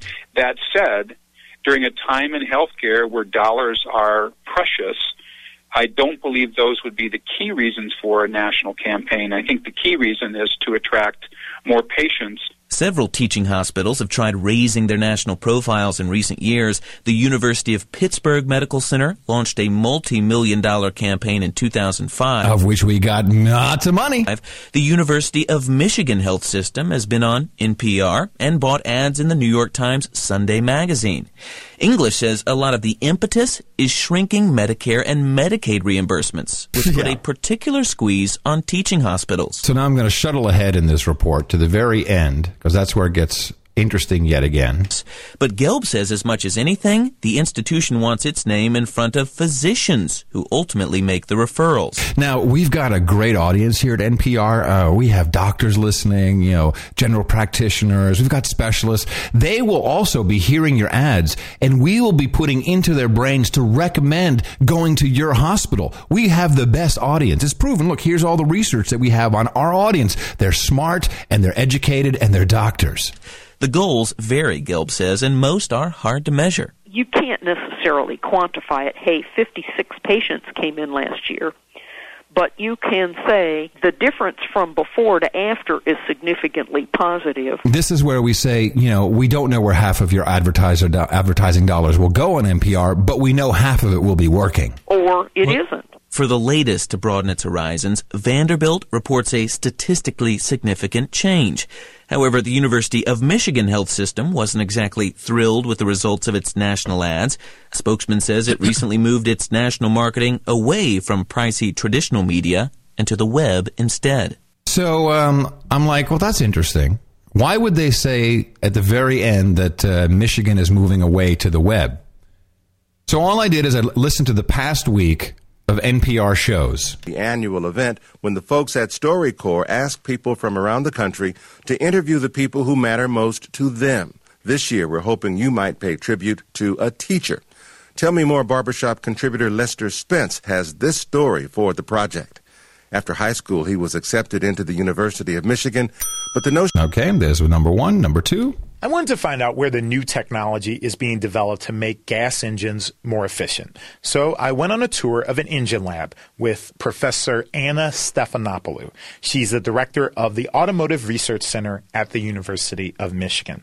And then we have number three. Rich Rodriguez, recently fired as the University of Michigan football coach, decided to clear out his closet of everything related to the Wolverines and donate it all to the Wayne, Michigan Salvation Army. 432 items, most of which will be auctioned tomorrow, including Michigan jackets, shirts, hand towels, and this big ticket item, says Major John Aaron of the Salvation Army.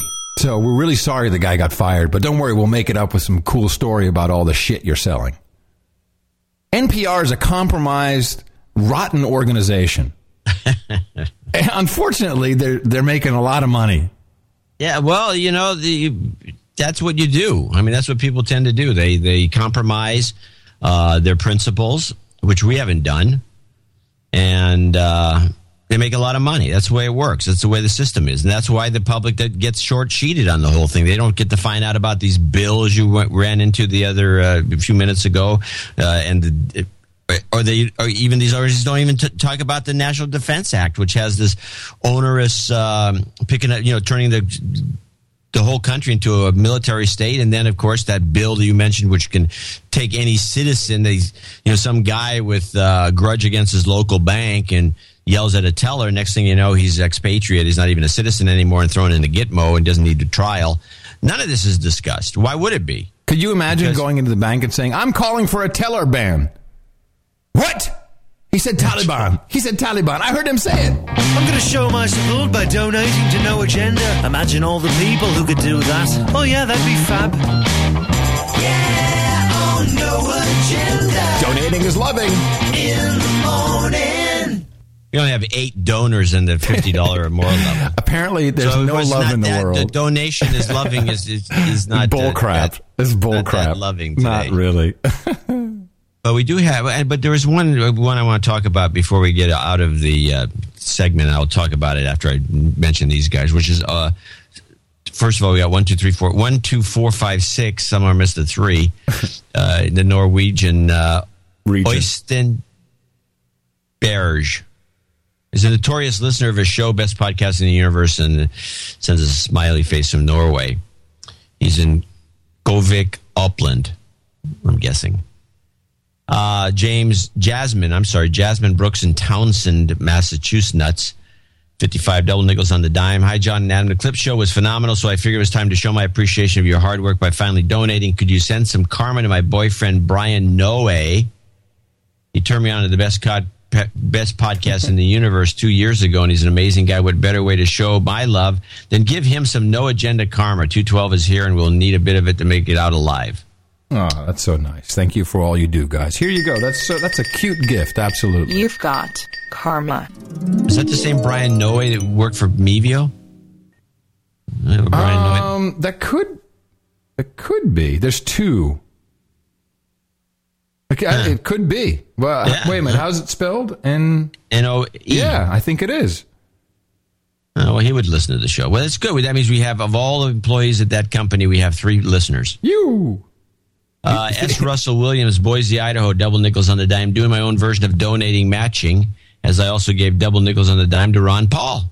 Viva la revolucion! That can of Tuck will get you thrown in Gitmo, my friend. That's right. Scott Olson, San Diego, California, double. I'd like to see him pick up uh, pick up uh, Ron Paul and put him in Gitmo. San Diego, California, double nickels on the dime. Happy 12, 2012, guys. Give me some New Year's karma and keep up the good work. All right, absolutely. Happy to hand it out when you deserve it. You've got karma. Scott Zepka in Na- Naperville, Illinois, 5229. Nicholas Wallace in Toledo, Ohio, $50 need some new house karma because we found some water in our breaker box in a new house my wife and I bought here in Nashville. Keep Wow. up all your hard work just getting by in the United Corporations of America. Give All a- get rid of the breaker box karma You've got karma. or the water in the breaker box karma. And finally, uh, That's it. Yeah. Royce Kokami in Aliyah, Hawaii, fifty dollars and no comment. I do have one uh, letter that came in that was for, and we looked this up. Uh, it was Andrew Gardner. Uh, he uh, donated a couple, I think, on the twenty, just before our uh, Christmas clip show. I think. Uh, 12407, which is the most uninteresting Number in the number universe. Yeah. In the universe. So 12407. He says, In the morning, I joined the clip show. Glad I didn't have to go seven days with no agenda, donating the least or the most uninteresting number in order to harness the getting laid karma, as well as good karma for my flight to Gitmo Sound of Music. No, that's Austria. Austria. I'll be listening to the guys on my flight over Euroland. So he sent in saying, Hey, you missed the thing. And so we looked it up. It didn't come across on the spreadsheet. And curiously, now this is the thing that is the most interesting. He sent a link where he donated, and this got me immediately suspicious. I clicked on the link. And it took me to the John C. Dvorak account, which, by the way, these things should link to the No Agenda show, not John C. Dvorak. That's the old. Oh, okay. But that no, that's not what the reason was. I still download that spreadsheet and incorporate it, so that should have still been in there until I, you know, until that dwindles down to no. There's a lot of old subscriptions and stuff Right. in. Right. Well, those will get canceled automatically. Don't worry. Yeah, eventually. So anyway, I'm looking at it says, okay, well, wait a minute. I, it says at the top because it, it tells you what the donations for. It says donation for the most uninterest or least interesting number uh, in the universe one two four zero seven. It was like it was like a title of a button. What? I had never created this button. So I went back into the PayPal account, the John C. Dvorak account, to see well maybe somebody came up with some scam because he got this from a Google search. He searched Google for most uninteresting number or least interesting number, and this Google thing came up. And when he clicked on it, it went to John C. Dvorak Company with this moniker. So I never created the moniker because you create your own buttons on, on PayPal. So I went in there and I looked up my account that had these these uh, donations, and I found his donation of one two four zero seven. So it did go to the right account. Huh. But how did this button magically appear that I never did? I never designed. Somebody did it from outside somehow. Oh no.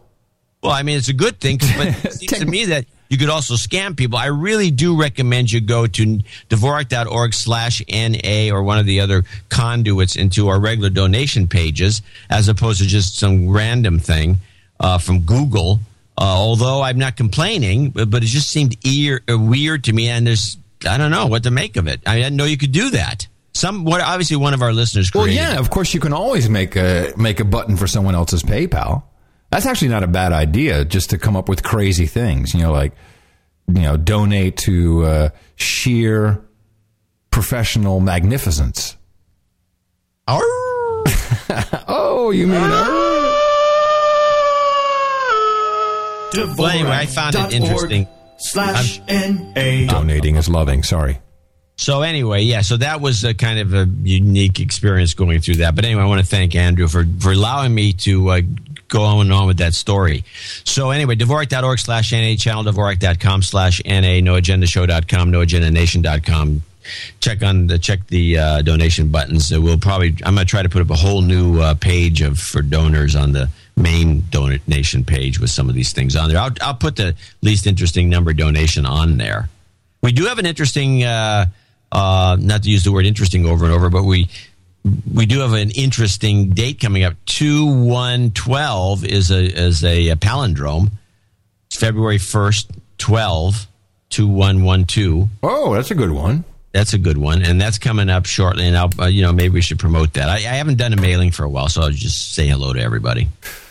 Matt Shower, uh, who's a uh, patron of the show, uh, checked in and said, I quit uh, my job the beginning of November. Haven't been able to find a comparable one until now. Well, maybe that wasn't such a good idea, but you never know. I have a phone interview Friday in the morning. Please give me a shot of karma for the interview. Once I have a job again, I'll be sure to finish my knighthood. I'm only $150 away, so I think we should definitely give him some karma for that. You've got karma. Thanks for the karma, he says, and for making the best podcast in the universe. And I want to point out to listeners who complain about the fact that this segment goes on too long that it will always have a certain length. But not matter today. what. Today was short. Today- Well, I know about trying to pad it. Yeah, yeah, well, good job. It's your birthday, birthday. On no agenda. Only one for today. Uh, Matt Milligan congratulates his brother Jake, uh, who uh, celebrated his birthday uh, last Sunday on the 1st. Happy birthday from all your buddies here at the No Agenda Show. No knighthoods today, no damehoods, no. Well, you said, you know, when we did the show on uh, the first, you know, where everyone's hungover, you said, I don't think anyone's listening. And I think this kind of proves it out. Yeah, yeah. so uh, another prediction come true. No one's listening. Check it off the book. The No Agenda Show where no one's listening and you're screwed. Okay, uh, second half of the show. Great news. I'm very excited about this. Uh, we've had a lot of Norwegian stuff. And Should I be playing that sound?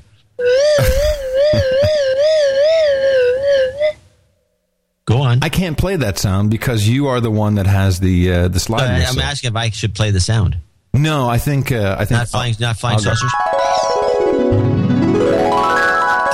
Tens of thousands of dead herring have carpeted a stretch of coast in northern Norway.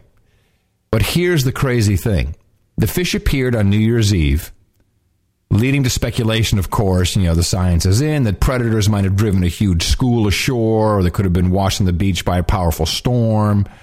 But here's what's crazy they were getting ready to clean it up, which is the estimated 20 ton, tons of dead fish. The fish disappeared. Oh, bull crap. So clearly, there's a Stargate in Norway. well, I'm the one who makes that prediction. There's a Stargate with fish on the other side. That's right. And the Stargate opened, the fish popped out, then the Stargate opened again, and they flew back into it. I'm telling you, no, you, you think I'm crazy about these Stargates, man, but they exist. It was actually quite nice doing that with your train whistle, at the, uh, your slide whistle at the same time. Kind of worked. Well, I think we're done. No, we're not done. You're talking about? Absolutely not. So I was watching uh, PBS, and of all things they put on, they put on this this guy. I just find him to be a joke.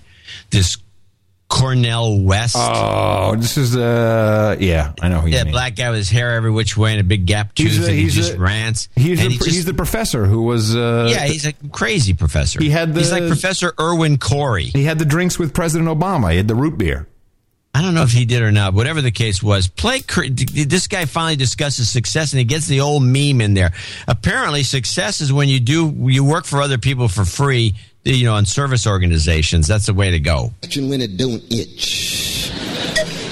Oh yes. For the last 35 years, we've told young people in every corner of this nation to do what? Be successful, be successful, be successful. What does success mean? Material toys, title, wealth, power, and being well adjusted to injustice. Well adjusted to injustice. well adapted to indifference. Is that success? I'm old school. My tradition told me to be great. and he or she is greatest among you has to do with the quality of your service to others and the depth of your love for others, beginning with our great gift of our Jewish brothers and sisters to the world, the prophetic tradition. then he goes off the deep end with something that doesn't make any sense Can you at all. can you do me a favor? Uh, are you doing Twit on Sunday? It's about time for you to be on the show again, right? Uh, maybe. Yeah. So at some point during the broadcast, can you just say, "I'm old school, man"? old school. just say that. What does that even mean? Who cares? Just say it. I'm old school, man. Just whenever, Man. whenever it comes up, like it's like you know about some thing that no one needs, like Siri or some gadget you strap on that monitors your heart rate and your sleep rate. Just say, "I don't want that." Now I'm old school, man. You have to say it that way too. I'm old school, man. Hey, good news, John. We're expanding our operation. Oh, who is we, white man? That hey man, I'm old school, man. That's you and me. We're expanding our operation. Uh, The, the, the it's going great with our, the syndication of our new format. Okay. Win, lose, or draw. That's right. Now we are very happy to present to you the Canadian version of our show, ladies and gentlemen. Come on down, all you Canadians. It's time to play. Win, lose, or draw. There's been a lot of talk lately about holes in security along the border with Canada. The risk of terrorist activity uh, across our northern border is actually higher than across our southern border. But CBC News has learned that hole has now gotten much smaller. Predator B's from this base in North Dakota have more than quadrupled their range and are now patrolling 1,500 kilometers right to Washington state. As well, before they couldn't fly within 16 kilometers of the Canadian border. Now they are cleared to fly right up to the line. We have 950 nautical miles of border, uh, linear border by 100 miles deep. 100 miles deep. So, rough math, 95,000 square miles. It's not like the Predator drone has just appeared here. They were first unveiled amid much fanfare two years ago. But it's taken this long to train pilots and to prove to federal aviation authorities that they can operate safely inside civilian airspace. I notice you steer away from using the term terrorist. Uh, well, uh, there are other applications for this, but certainly terrorism acts comes to mind. So, how effective has the program been in the past two years? It's a sensitive issue. Have you been involved in interceptions in the last two years? Not, not, not with uh, actual crossings. They've been used uh, with arrests with actual investigative Where acts. you, where you assisted but didn't precipitate what happened? Correct. So there you go. Drones over Canada, but we've caught no terrorists. But we are tracking your ass. We're assisting in investigations. Well, it's like Ron Paul says, maybe just to keep us in. Yeah. There's a lot of drone news, actually. Uh, Freedom of Information request uh, to the CAA, that's the uh, Civil Aviation Authority in Gitmo Nation East, has reveal- revealed 60 companies have been granted blanket permissions to fly unmanned drones within UK civil airspace. yeah, that's great. So they have three so types of. Buzzkill Jr. and I are thinking about starting up a drone, uh, independent drone operation ourselves to, to, to do traffic analysis, have the drones going up and down 80 and then around the, the Bay Bridge, you keep them down at some low altitude because it'd be the small drones with cameras, and then the cameras would be streamed to the internet, and people could check in. And because right now the competition is KGO, they got one guy in a helicopter, and he's got to do the whole Bay Area. We figure we can have about ten drones, and we can cover everything instantaneously because the drones would be would be programmed to just go around in a certain you know a certain pattern, which to, for certain bottlenecks in the in the area, and you know the police can use them if they need them. I'm, I, well, I'm, I'm very disappointed by this idea mm-hmm. because uh, I, where's my cut? Well, Am I not in? Am I not a part of the new? And the We'll new, give the you. new- We'll give you. It depends. It the depends. new venture? Can I? Maybe. Can I, maybe. Uh, who's going to You fly? want to be? You wanted to set up an Austin branch? Hello, Do You have any freeways? hello- You got any traffic there, or is it just horse carts? no, we don't have any traffic. Um, I can fly the drones. I can fly them from here. Okay, well, you'll be the head of training. Can I? No, I want to be head of, of flight operations. Okay, you're head, that's it. It's your new title. Head. Uh, hello, I'm Adam Curry, flight of uh, head of flight operations for the what's the name of the company? Dvorak Well, Drone. West Coast drones. no, no, or it's got to be Dvorak Drone. Dvorak Curry drones, Dvorak and Dvorak drones. I don't know. We'll, we'll name it, but first we got to start researching these drones, and we just we just It's cover D- the area DCD. No, no, listen for marketing purposes. We call Traffic it drones. DCD, Dvorak Curry drones. DCD. It's a good. Yeah, it's, a, it's a hot name. DCD. Yeah, Uh, DCD is not bad. Dvorak Curry drones. Let's get somebody to get on that one and get a dot Yeah, we'll, get it. right on that. I'm sure DCD.com is way available. No, DCD drone. Well, DC. Uh, Can't we just get? DCD is wait a not minute. possible. Isn't ICANN releasing all the new top yeah, level they got domains? some new uh, d- Let's TLDs. get dot, we could use one of those. Let's make one called about dot, dot drone. drone? Exactly. Dot drone. We could own that. We could be the registrar. Another side business. Anything, please, anything but what we're doing now because I'm starving over here. Starving to death. Uh, a couple more drone stories, and I'm done with that. Uh, Montana is now going to be using drones against wolves. it's hard to track these wolves, apparently, so they're going to drone the wolves. it's drone the wolves. It's one step from droning the lone wolf. It's not far. It's it's it's mind. It's conditioning, is what it is. Get used to people thinking drone the wolf, and then it'll be drone the lone wolf, and before you know it, it's over. drone everyone. Same thing for uh, uh, the Japanese whalers. Uh, drones are now joining in the fight. U.S. military technology adapted as eye in the sky by eco activists in the Antarctic seas. See, these guys are smart because they get like all kinds of NGO money to fly their drones. And let's face it, it's just a model rocketry club. Just you know, guys like, this is great. My hobby is now my business. This is fantastic. What what a great idea. What a great idea. Anyway, that closes off our segment today for our game show. Win, lose, or drone. I like it. DCD. Okay, well, we're, we're going to work on that. I one. am- That's a good- I am this is one of our great ideas. This is one of the better ideas. I am the director of flight operations for DCD. Can I have business cards? Yeah, pff, yeah, Vista Print. Vista Print. oh wow! So Um, I do have a one little side thing, just to change the subject a little. I do have a pet peeve. You're going to have to listen to this clip. Okay. This is Charles Barkley on the Jon Stewart Show. Okay. Uh, pet peeve coming up. Between his shoes and the floor. it's very sad. Who's going to be the best team this year? Who, who you liking? Uh, that's a great question. I'm not, it's- What? Who do you like? That's a great question. How is the question like, "Hey Adam, uh, how you doing today?" That's a great question, John. Don't stop. Yeah, that's it. That's all I got to say. I mean, people are, must be fed up with my complaining about this, but that's not a great question. It's a question he must be asked a million times. What makes it great? Because he can answer it? You, you, we've got to have a way to finish up this great question rant. I, well, I got you. Did you we do the one for last week, the last show that had a great question rant? It's it's always the same.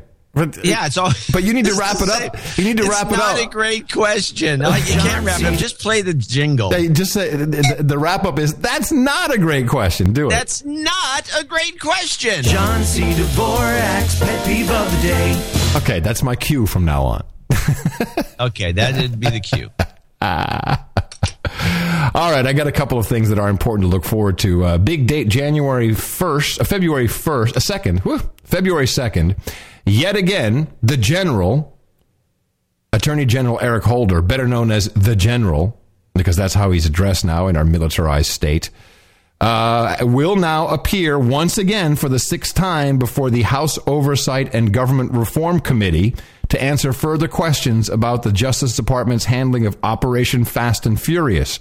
Now, interesting, right along those lines, Lori Robinson, assistant to the general, and responsible for disseminating billions of dollars of uh, stimulus funds, has abruptly resigned from the Department of Justice. Oh, he's heading to Canada. Oops. Yep. Lori is out. This means What's her name again? Let me do look Lori- up in the book of knowledge. Lori Robinson, Assistant Attorney General for the, divi- the Division of the Justice Department that oversees juvenile justice. Interesting. She must be doing more. She leads the Office of Justice Programs. There you go, which is the main conduit of federal justice funds. So she's the she's the bag lady. If if you look her up, Lori Robinson Wikipedia, it should say bag lady. She's not even yet. I don't even see a Wikipedia entry for her. No, she's one of these That's silent- kind of pathetic. She's one of these silent ones. No, she's Everyone needs to have a Wikipedia entry, or they're don't exist. They don't exist anymore. So here's something crazy. Yesterday, there she is. She it. is in the Wikipedia, and she's not hot. Oh wait a minute! This is Major General Lori Robinson, who was in the Air Force. Do we call her Major? She's an Air Force Major General, who's the Director of Legislative Liaison Office of the Secretary of the Air Force. Now, there's a different. There's a bunch of Lori Robinsons. That's the problem. Ah, that's even worse. Hmm. They're obfuscated by the sheer number of them. It's a cult, I tell you. Lori Robinson, didn't she used to host a, a show, a, a video show on uh, USA Network? yeah, seriously. Hold on. Maybe. Lori Rob, Robinson. I'm telling you, she was, uh, let me see. Lori Robinson. How do you spelling Lori? L A U R I E. That's the way I've got it. This other one is spelled Lori with a L O R I. Oh. Here she is. Oh, God. She looks like a dingbat. Seriously, she's got this weird hairdo and a goofball smile, and she just looks like a dingbat.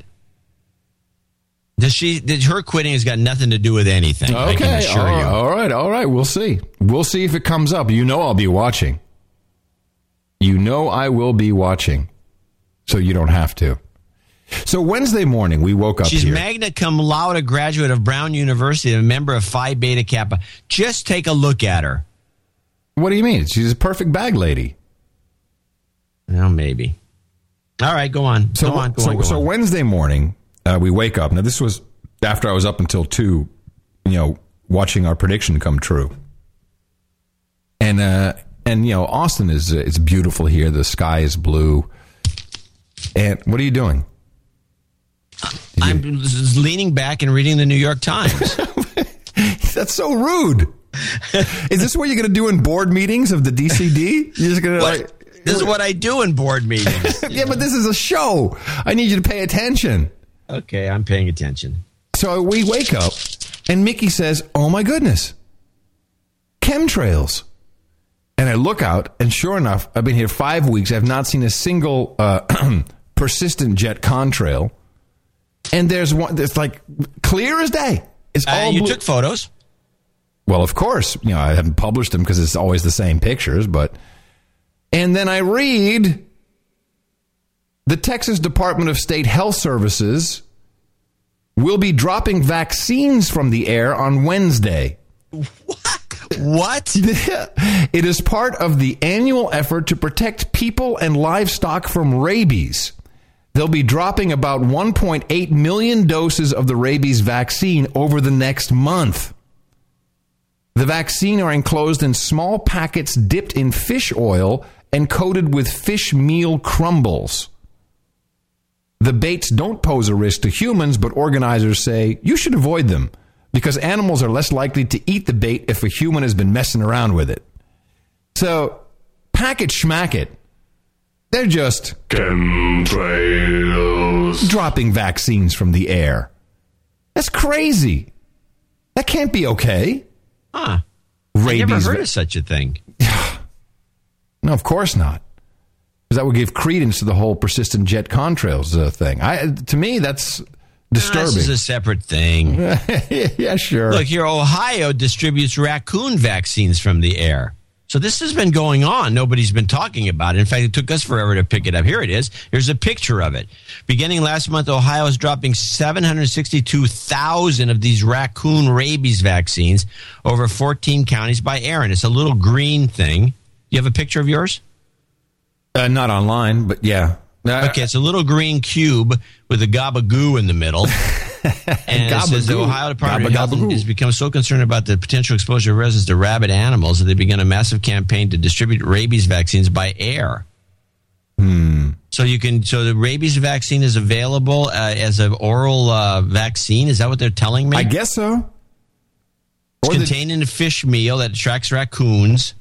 Each piece of fish meal is about the size of a packet of ketchup.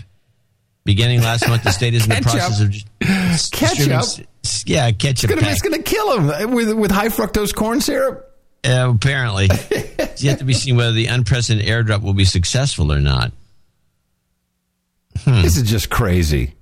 This is weird. The story's even weirder. It says they're talking about Michigan too. Michigan has not yet had any confirmed cases of rabid raccoons in 2011, but that doesn't mean we're lacking in other rabid animals. yeah, like humans. Tally is rabid animals includes 45 bats, which won't eat this stuff, I'm sure. Oh, they're not stupid. Bats Two are smart. skunks, one fox, and a woodchuck, and one dog. I'm foaming at the mouth. Huh. This is crazy. That should not. It's pretty funny. This should who not be dreamed allowed. up this one? We got to figure out who, what company's behind it because they sold somebody a bill of goods. Yeah. I'm telling you, this doesn't even look right. Listen, this could be a spin-off for the C, for the DCD. We could uh, we could drop uh, vaccine packets from our drones. Yeah. we have to get bigger drones for that. I think you need big. You have to lease a big, you know, C-140 or something, and then throw this crap out the back. I do want to say a few things about Euroland, since uh, it's kind of gone quiet, but uh, things are shuffling, things are moving. Um, looks like uh, Goldman Sachs is making some moves. You know, the uh, there were three new members to be appointed to the European Central Bank board, and uh, of course, the Germans wanted a German in there. Not so. they should have a German in there. Well, here's who got appointed. Um, so Oh, far, gonna- so far they've been French, German, and Belgian. Uh, Draghi, that's uh, Super Mario, has replaced the two Germans with one, which is pissing off the Germans to no end. So they got Jurgen Stark out, and they put in the Belgian Peter Praet, P R A E T, who uh, uh, whose campaign was supported by Draghi consistently. So uh, there's some moves there to shut the Germans up, which I think is just of note. Uh, Ireland and Portugal have uh, gone to the uh, EFSF, now to be the ESM, which is that new uh, European Stability, um, what is it, what it, movement, whatever, management, which is the one that is open ended and everyone has to contribute to. Uh, they have uh, taken 3 billion euros to keep afloat.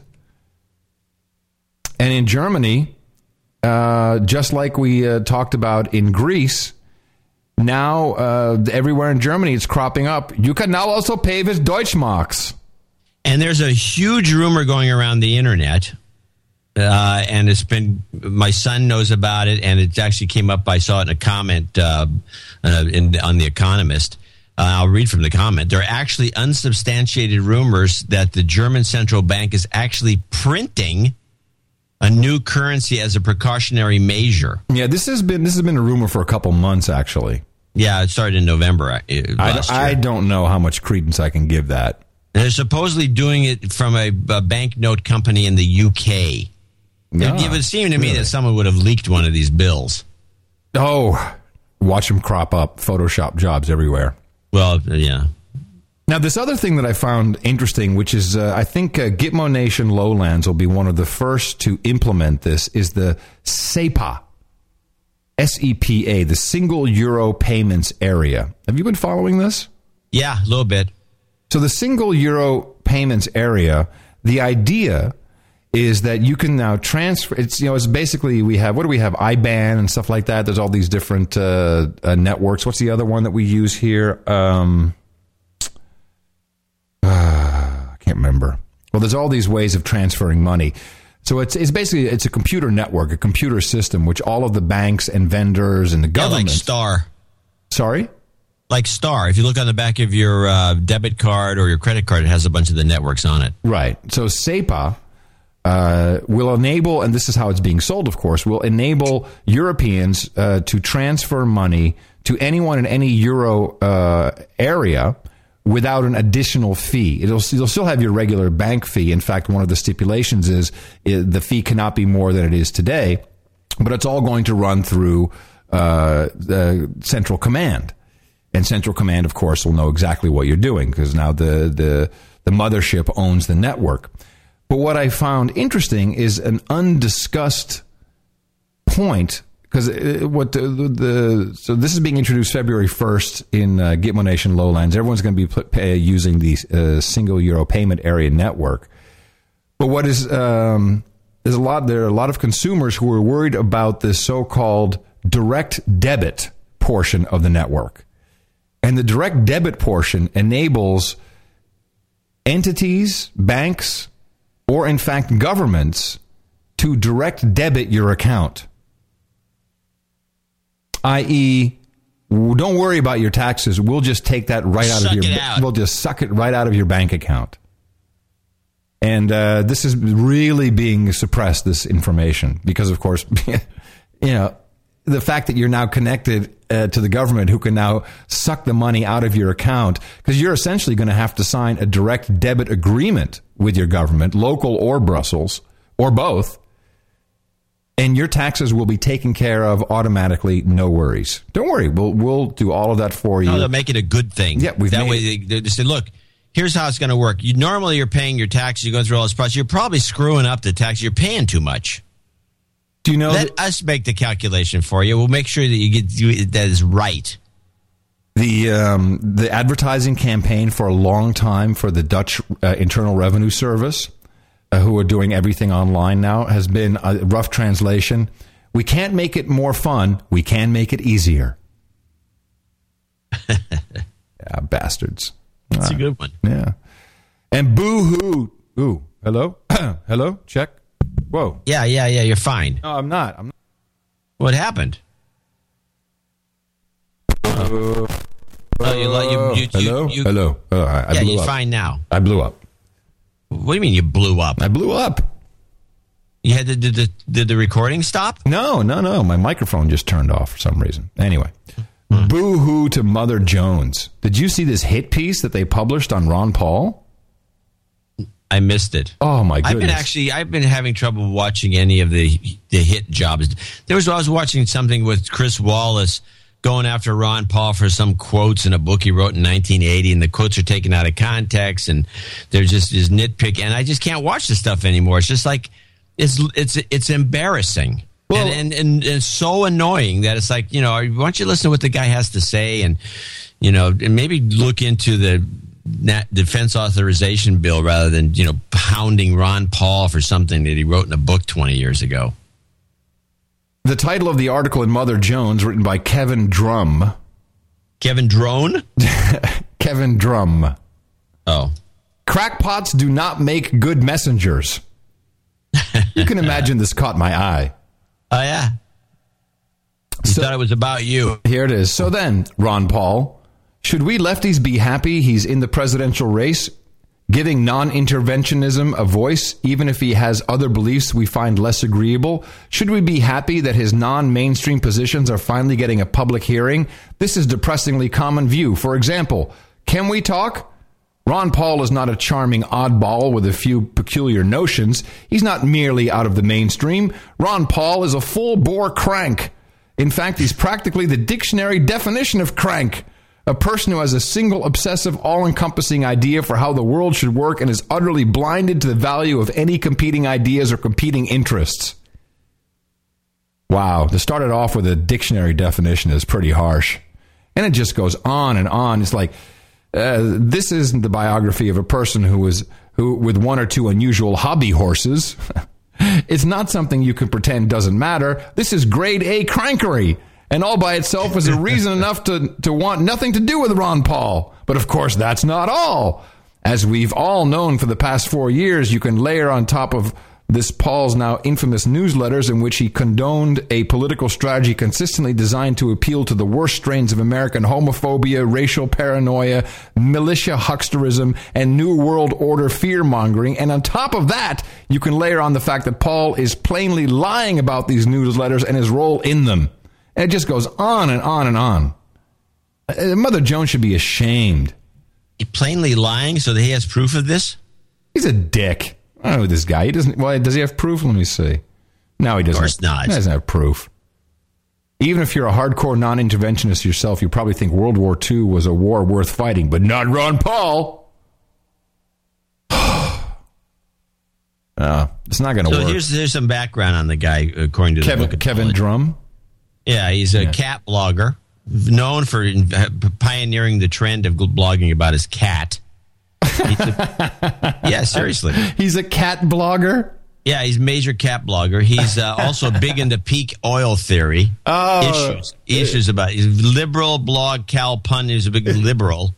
Uh, he apparently his intellectual heroes were Franklin Roosevelt, major intellectual. Isaac Newton, John Maynard Keynes, Edward R. Murrow, another you know intellectual. He's a television performer.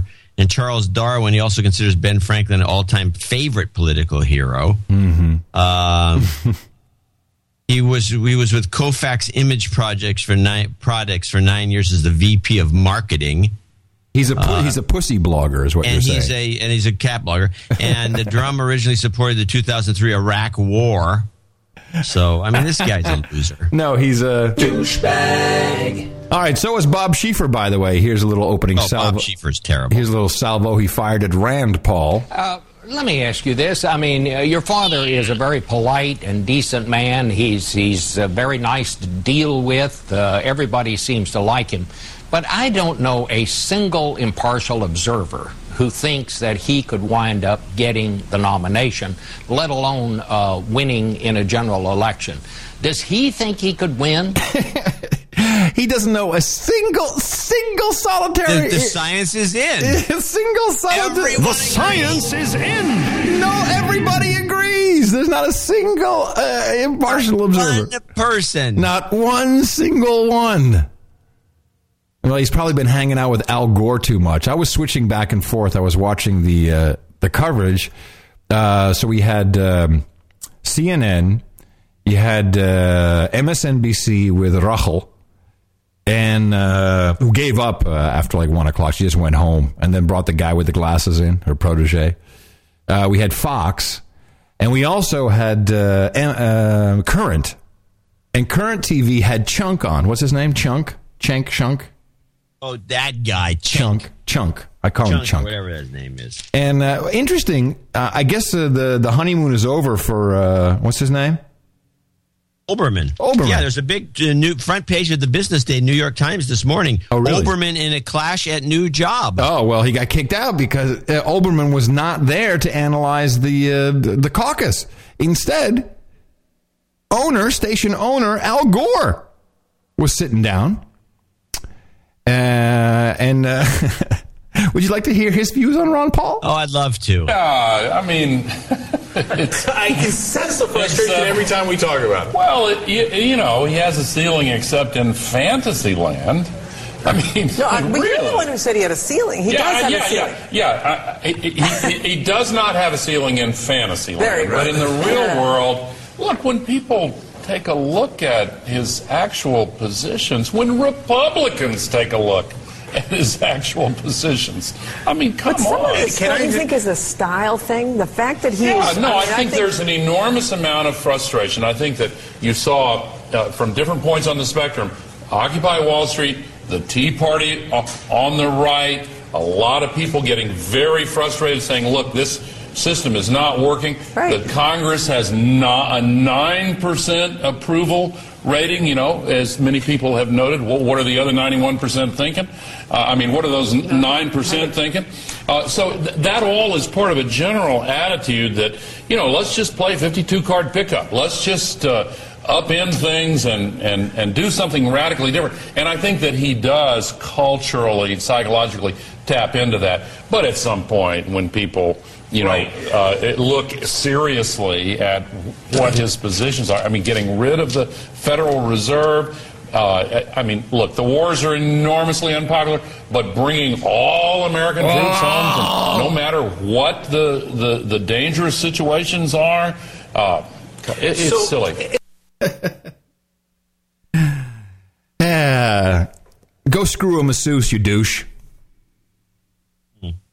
This is interesting. I didn't realize that David Bohrman had taken over the, the operations there. Who's David He's the Bohrman? one of David Bohrman was the guy who uh, was a consultant at. I know him. He's like a. Oh, really? See, I haven't been at his house. Can we can we get a show there? I don't know. uh, Let's. Hey, Chunk. Bohrman we're, was we're coming at, after uh, you. He was the uh, he was at Tech TV for a while, and he, they brought him as a consultant. And then he, and I think Ano- before an- then, he another success MSN story. He was, well, no, he was at MSNBC. He's the one I think who brought in Soledad O'Brien into the scheme of things. Uh-huh, uh-huh. And then he was at Tech. Then he went. It became the head of CNN. Oh, he got kicked and out. I I don't know what happened to him until I just read this article that he's now running Current, which uh, and then the ownership is interesting. Apparently, Al Gore is like I didn't know this either, which is uh, Al Gore, uh, the channel which is pri privately held by Al Gore and others, and Kleiner others. Perkins. Yeah. Um, uh-huh. is estimated to have made about 115 million in revenue in 2011, according to research firm SNL Kagan, with a cash flow margin of 22.7 percent. So they're making money. This is much What? more than M- NBC. A unit of NBC Universal has made made 400 million in revenue with a cash flow margin of 45 percent. This Well- is much bigger. Well, if you look, oh, no, no, MSNBC is twice as big. I was going to say. yeah, sorry, I'm not reading it right. They, well, they make their money from cable subs. The cable companies they bought a company that had all these cable subs, so that's how they make their main money. And the rest of it is by firing Olbermann because you know they can't even afford his two hundred thousand dollars a year. And Well, whatever they were paying Olbermann, and just beside, you know, he apparently wanted to do the election coverage, but they said no, you didn't. It, because I guess a long time ago, they, and so he got into a beef because they wouldn't let him on the election coverage at Right. the last minute, and Right. which they should have been able to do. It seems to me. of course, they had uh, some other congresswoman on, I think, or ex. Well, whatever the case, well, who's was I still? I, I can't imagine them doing 110 million dollars. But they have, but they have Chunk uh, anchoring the thing. That's no good. Chunk. And they were That's doing it on the. Chunk set. They didn't even have like a flat, and they had CNN on the monitors in the background. That's, I mean, talk about a low grade operation. That's like us. worse. no, not much worse. Not much. have the New York Times in the background. All right. So the only other thing that's uh, interesting that's going on that we're kind of tracking is uh, in the category of we can't wait, um, where President uh, Obama has uh, gone ahead and just said, you know what? Screw Congress, screw the Senate. I don't care about these guys. I don't need Senate senatorial approval to appoint my uh, my terrorist guy as the head of financial uh, consumer affairs. I'm just appointing him, and this is uh, creating quite a hubbub. You follow this? No, I haven't. Give me the briefing. Okay, so you remember the guy uh, that uh, the president uh, pushed forward to run the uh, consumer. So they pushed. Oh it- yeah, right. He did put him through at the in the dead of night. yeah. So they pushed on a technicality. And by the way, the question remains in my mind is why does he just do everything like this? Well, he's going to. Here's a question from. Uh, this is scripted, by the way. This is Spokeshole Carney's little show, and he has the woman from. mm, I I recognize her, the old bat. I forget her name. Scripted question. We can't wait. Oh, sorry. sorry, that was the jingle. Here's the scripted question. You know, could you, one domestic, one international, please? Uh, on the domestic question, could you give us a little bit more clarity on this with or without Congress? Because it's being interpreted by some, Gingrich, for example, as virtually a monarchy. The president says, you know, can't work with Congress, I'll do it myself. And there's a lot of criticism. Could it, if you can explain exactly, you know, what the idea of that is, and whether it could backfire, whether he would look as if he is trying to just ignore Congress, and then we can get into the international. Sure, no, I appreciate the question. I I appreciate the question because uh, we agreed you would ask it so I could bring this up. So what happened is the, there is a technicality that uh, and by the way this is the guy who wrote the book on financial terrorism that find that uh, e- economics bad economics leads to lone wolf terrorists. Remember we discussed his book? Oh yeah, in detail. yeah this is a lone wolf terrorist guy. And so he's now been put in and the and of course the senate's having nothing to do they don't want this guy or they whatever. But uh, the technicality is that apparently the president can evoke invoke evoke his exec invoke his executive power if the Senate is in recess. And the Senate is technically not in recess because every single day I watch it. They go, they, they do the Pledge of Allegiance. They say, hey, eh, what are we doing? Doing nothing. Boom. Well, see you tomorrow. Bye. So they're technically still in recess, which of course is a trick. No, not in recess. I mean, technically not in recess, even though they are because everyone's you know partying and uh, out in uh, St. Bart's, whatever. Uh, and so the president says, you know, that's just a technical trick. I'm making this guy the head of consumer affairs because he's the lone wolf terrorist watch guy, and we, we've we've got to have that guy in there. So here's Carney explaining it. We have made clear, and the president has made clear for a long time now, that he will do whatever he can uh, to help the economy, to help it grow, to help it create jobs, to protect the middle class. And when Congress refuses to act, when Republicans choose the path of obstruction rather than cooperation, then the president's not going to sit here. This gridlock in Washington is not an excuse for inaction. He's going to take the actions that he can take using his executive authority uh, to help the cause here, to help the cause uh, Americans deal with this challenging economy. And they can be small, medium, or large actions, and, and they don't have to be just executive authority actions. They can be things that we can do working with the private sector. Uh, so, you know, it's it's he'll pursue all tracks. That's right. Hail the king. So I don't think the I don't think people are going to take this lying down. I don't think they like that this that, that he did this. Well, if they're not technically in, in recess, which is what you claim, uh, then they can't. He can't do it. It's it's illegal. So it'll come down to a um, showdown. A showdown at the OK Corral. That's right. Soon to be broadcast live on the DCD Drone Network. I don't see how Congress can do much about it. I mean, if he just, I mean, it's just like, well, let me change his name to Czar, and he's done.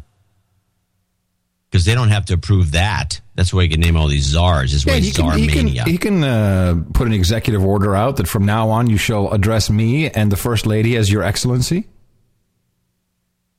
Yeah, they could do that. I think he should. Let's get it over with. All right.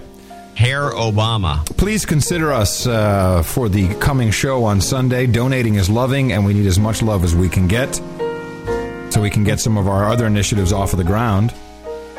Literally, get them off the ground. Get it? Wink, wink.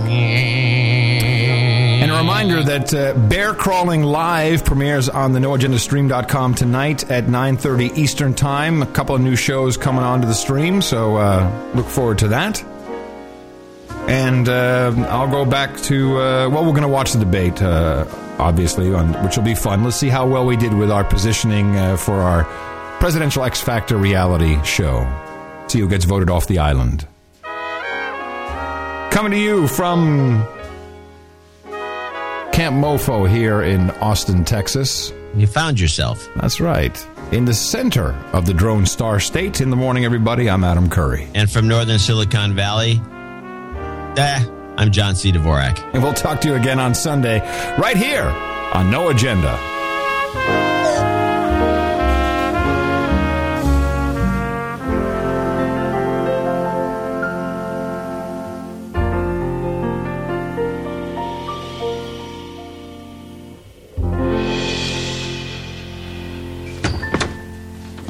Wait. Is she later? Close that! So what are you doing here? Your Excellency. You don't call her Your Excellency. No, no, I, I kind of like it. Dvorak.org slash N-A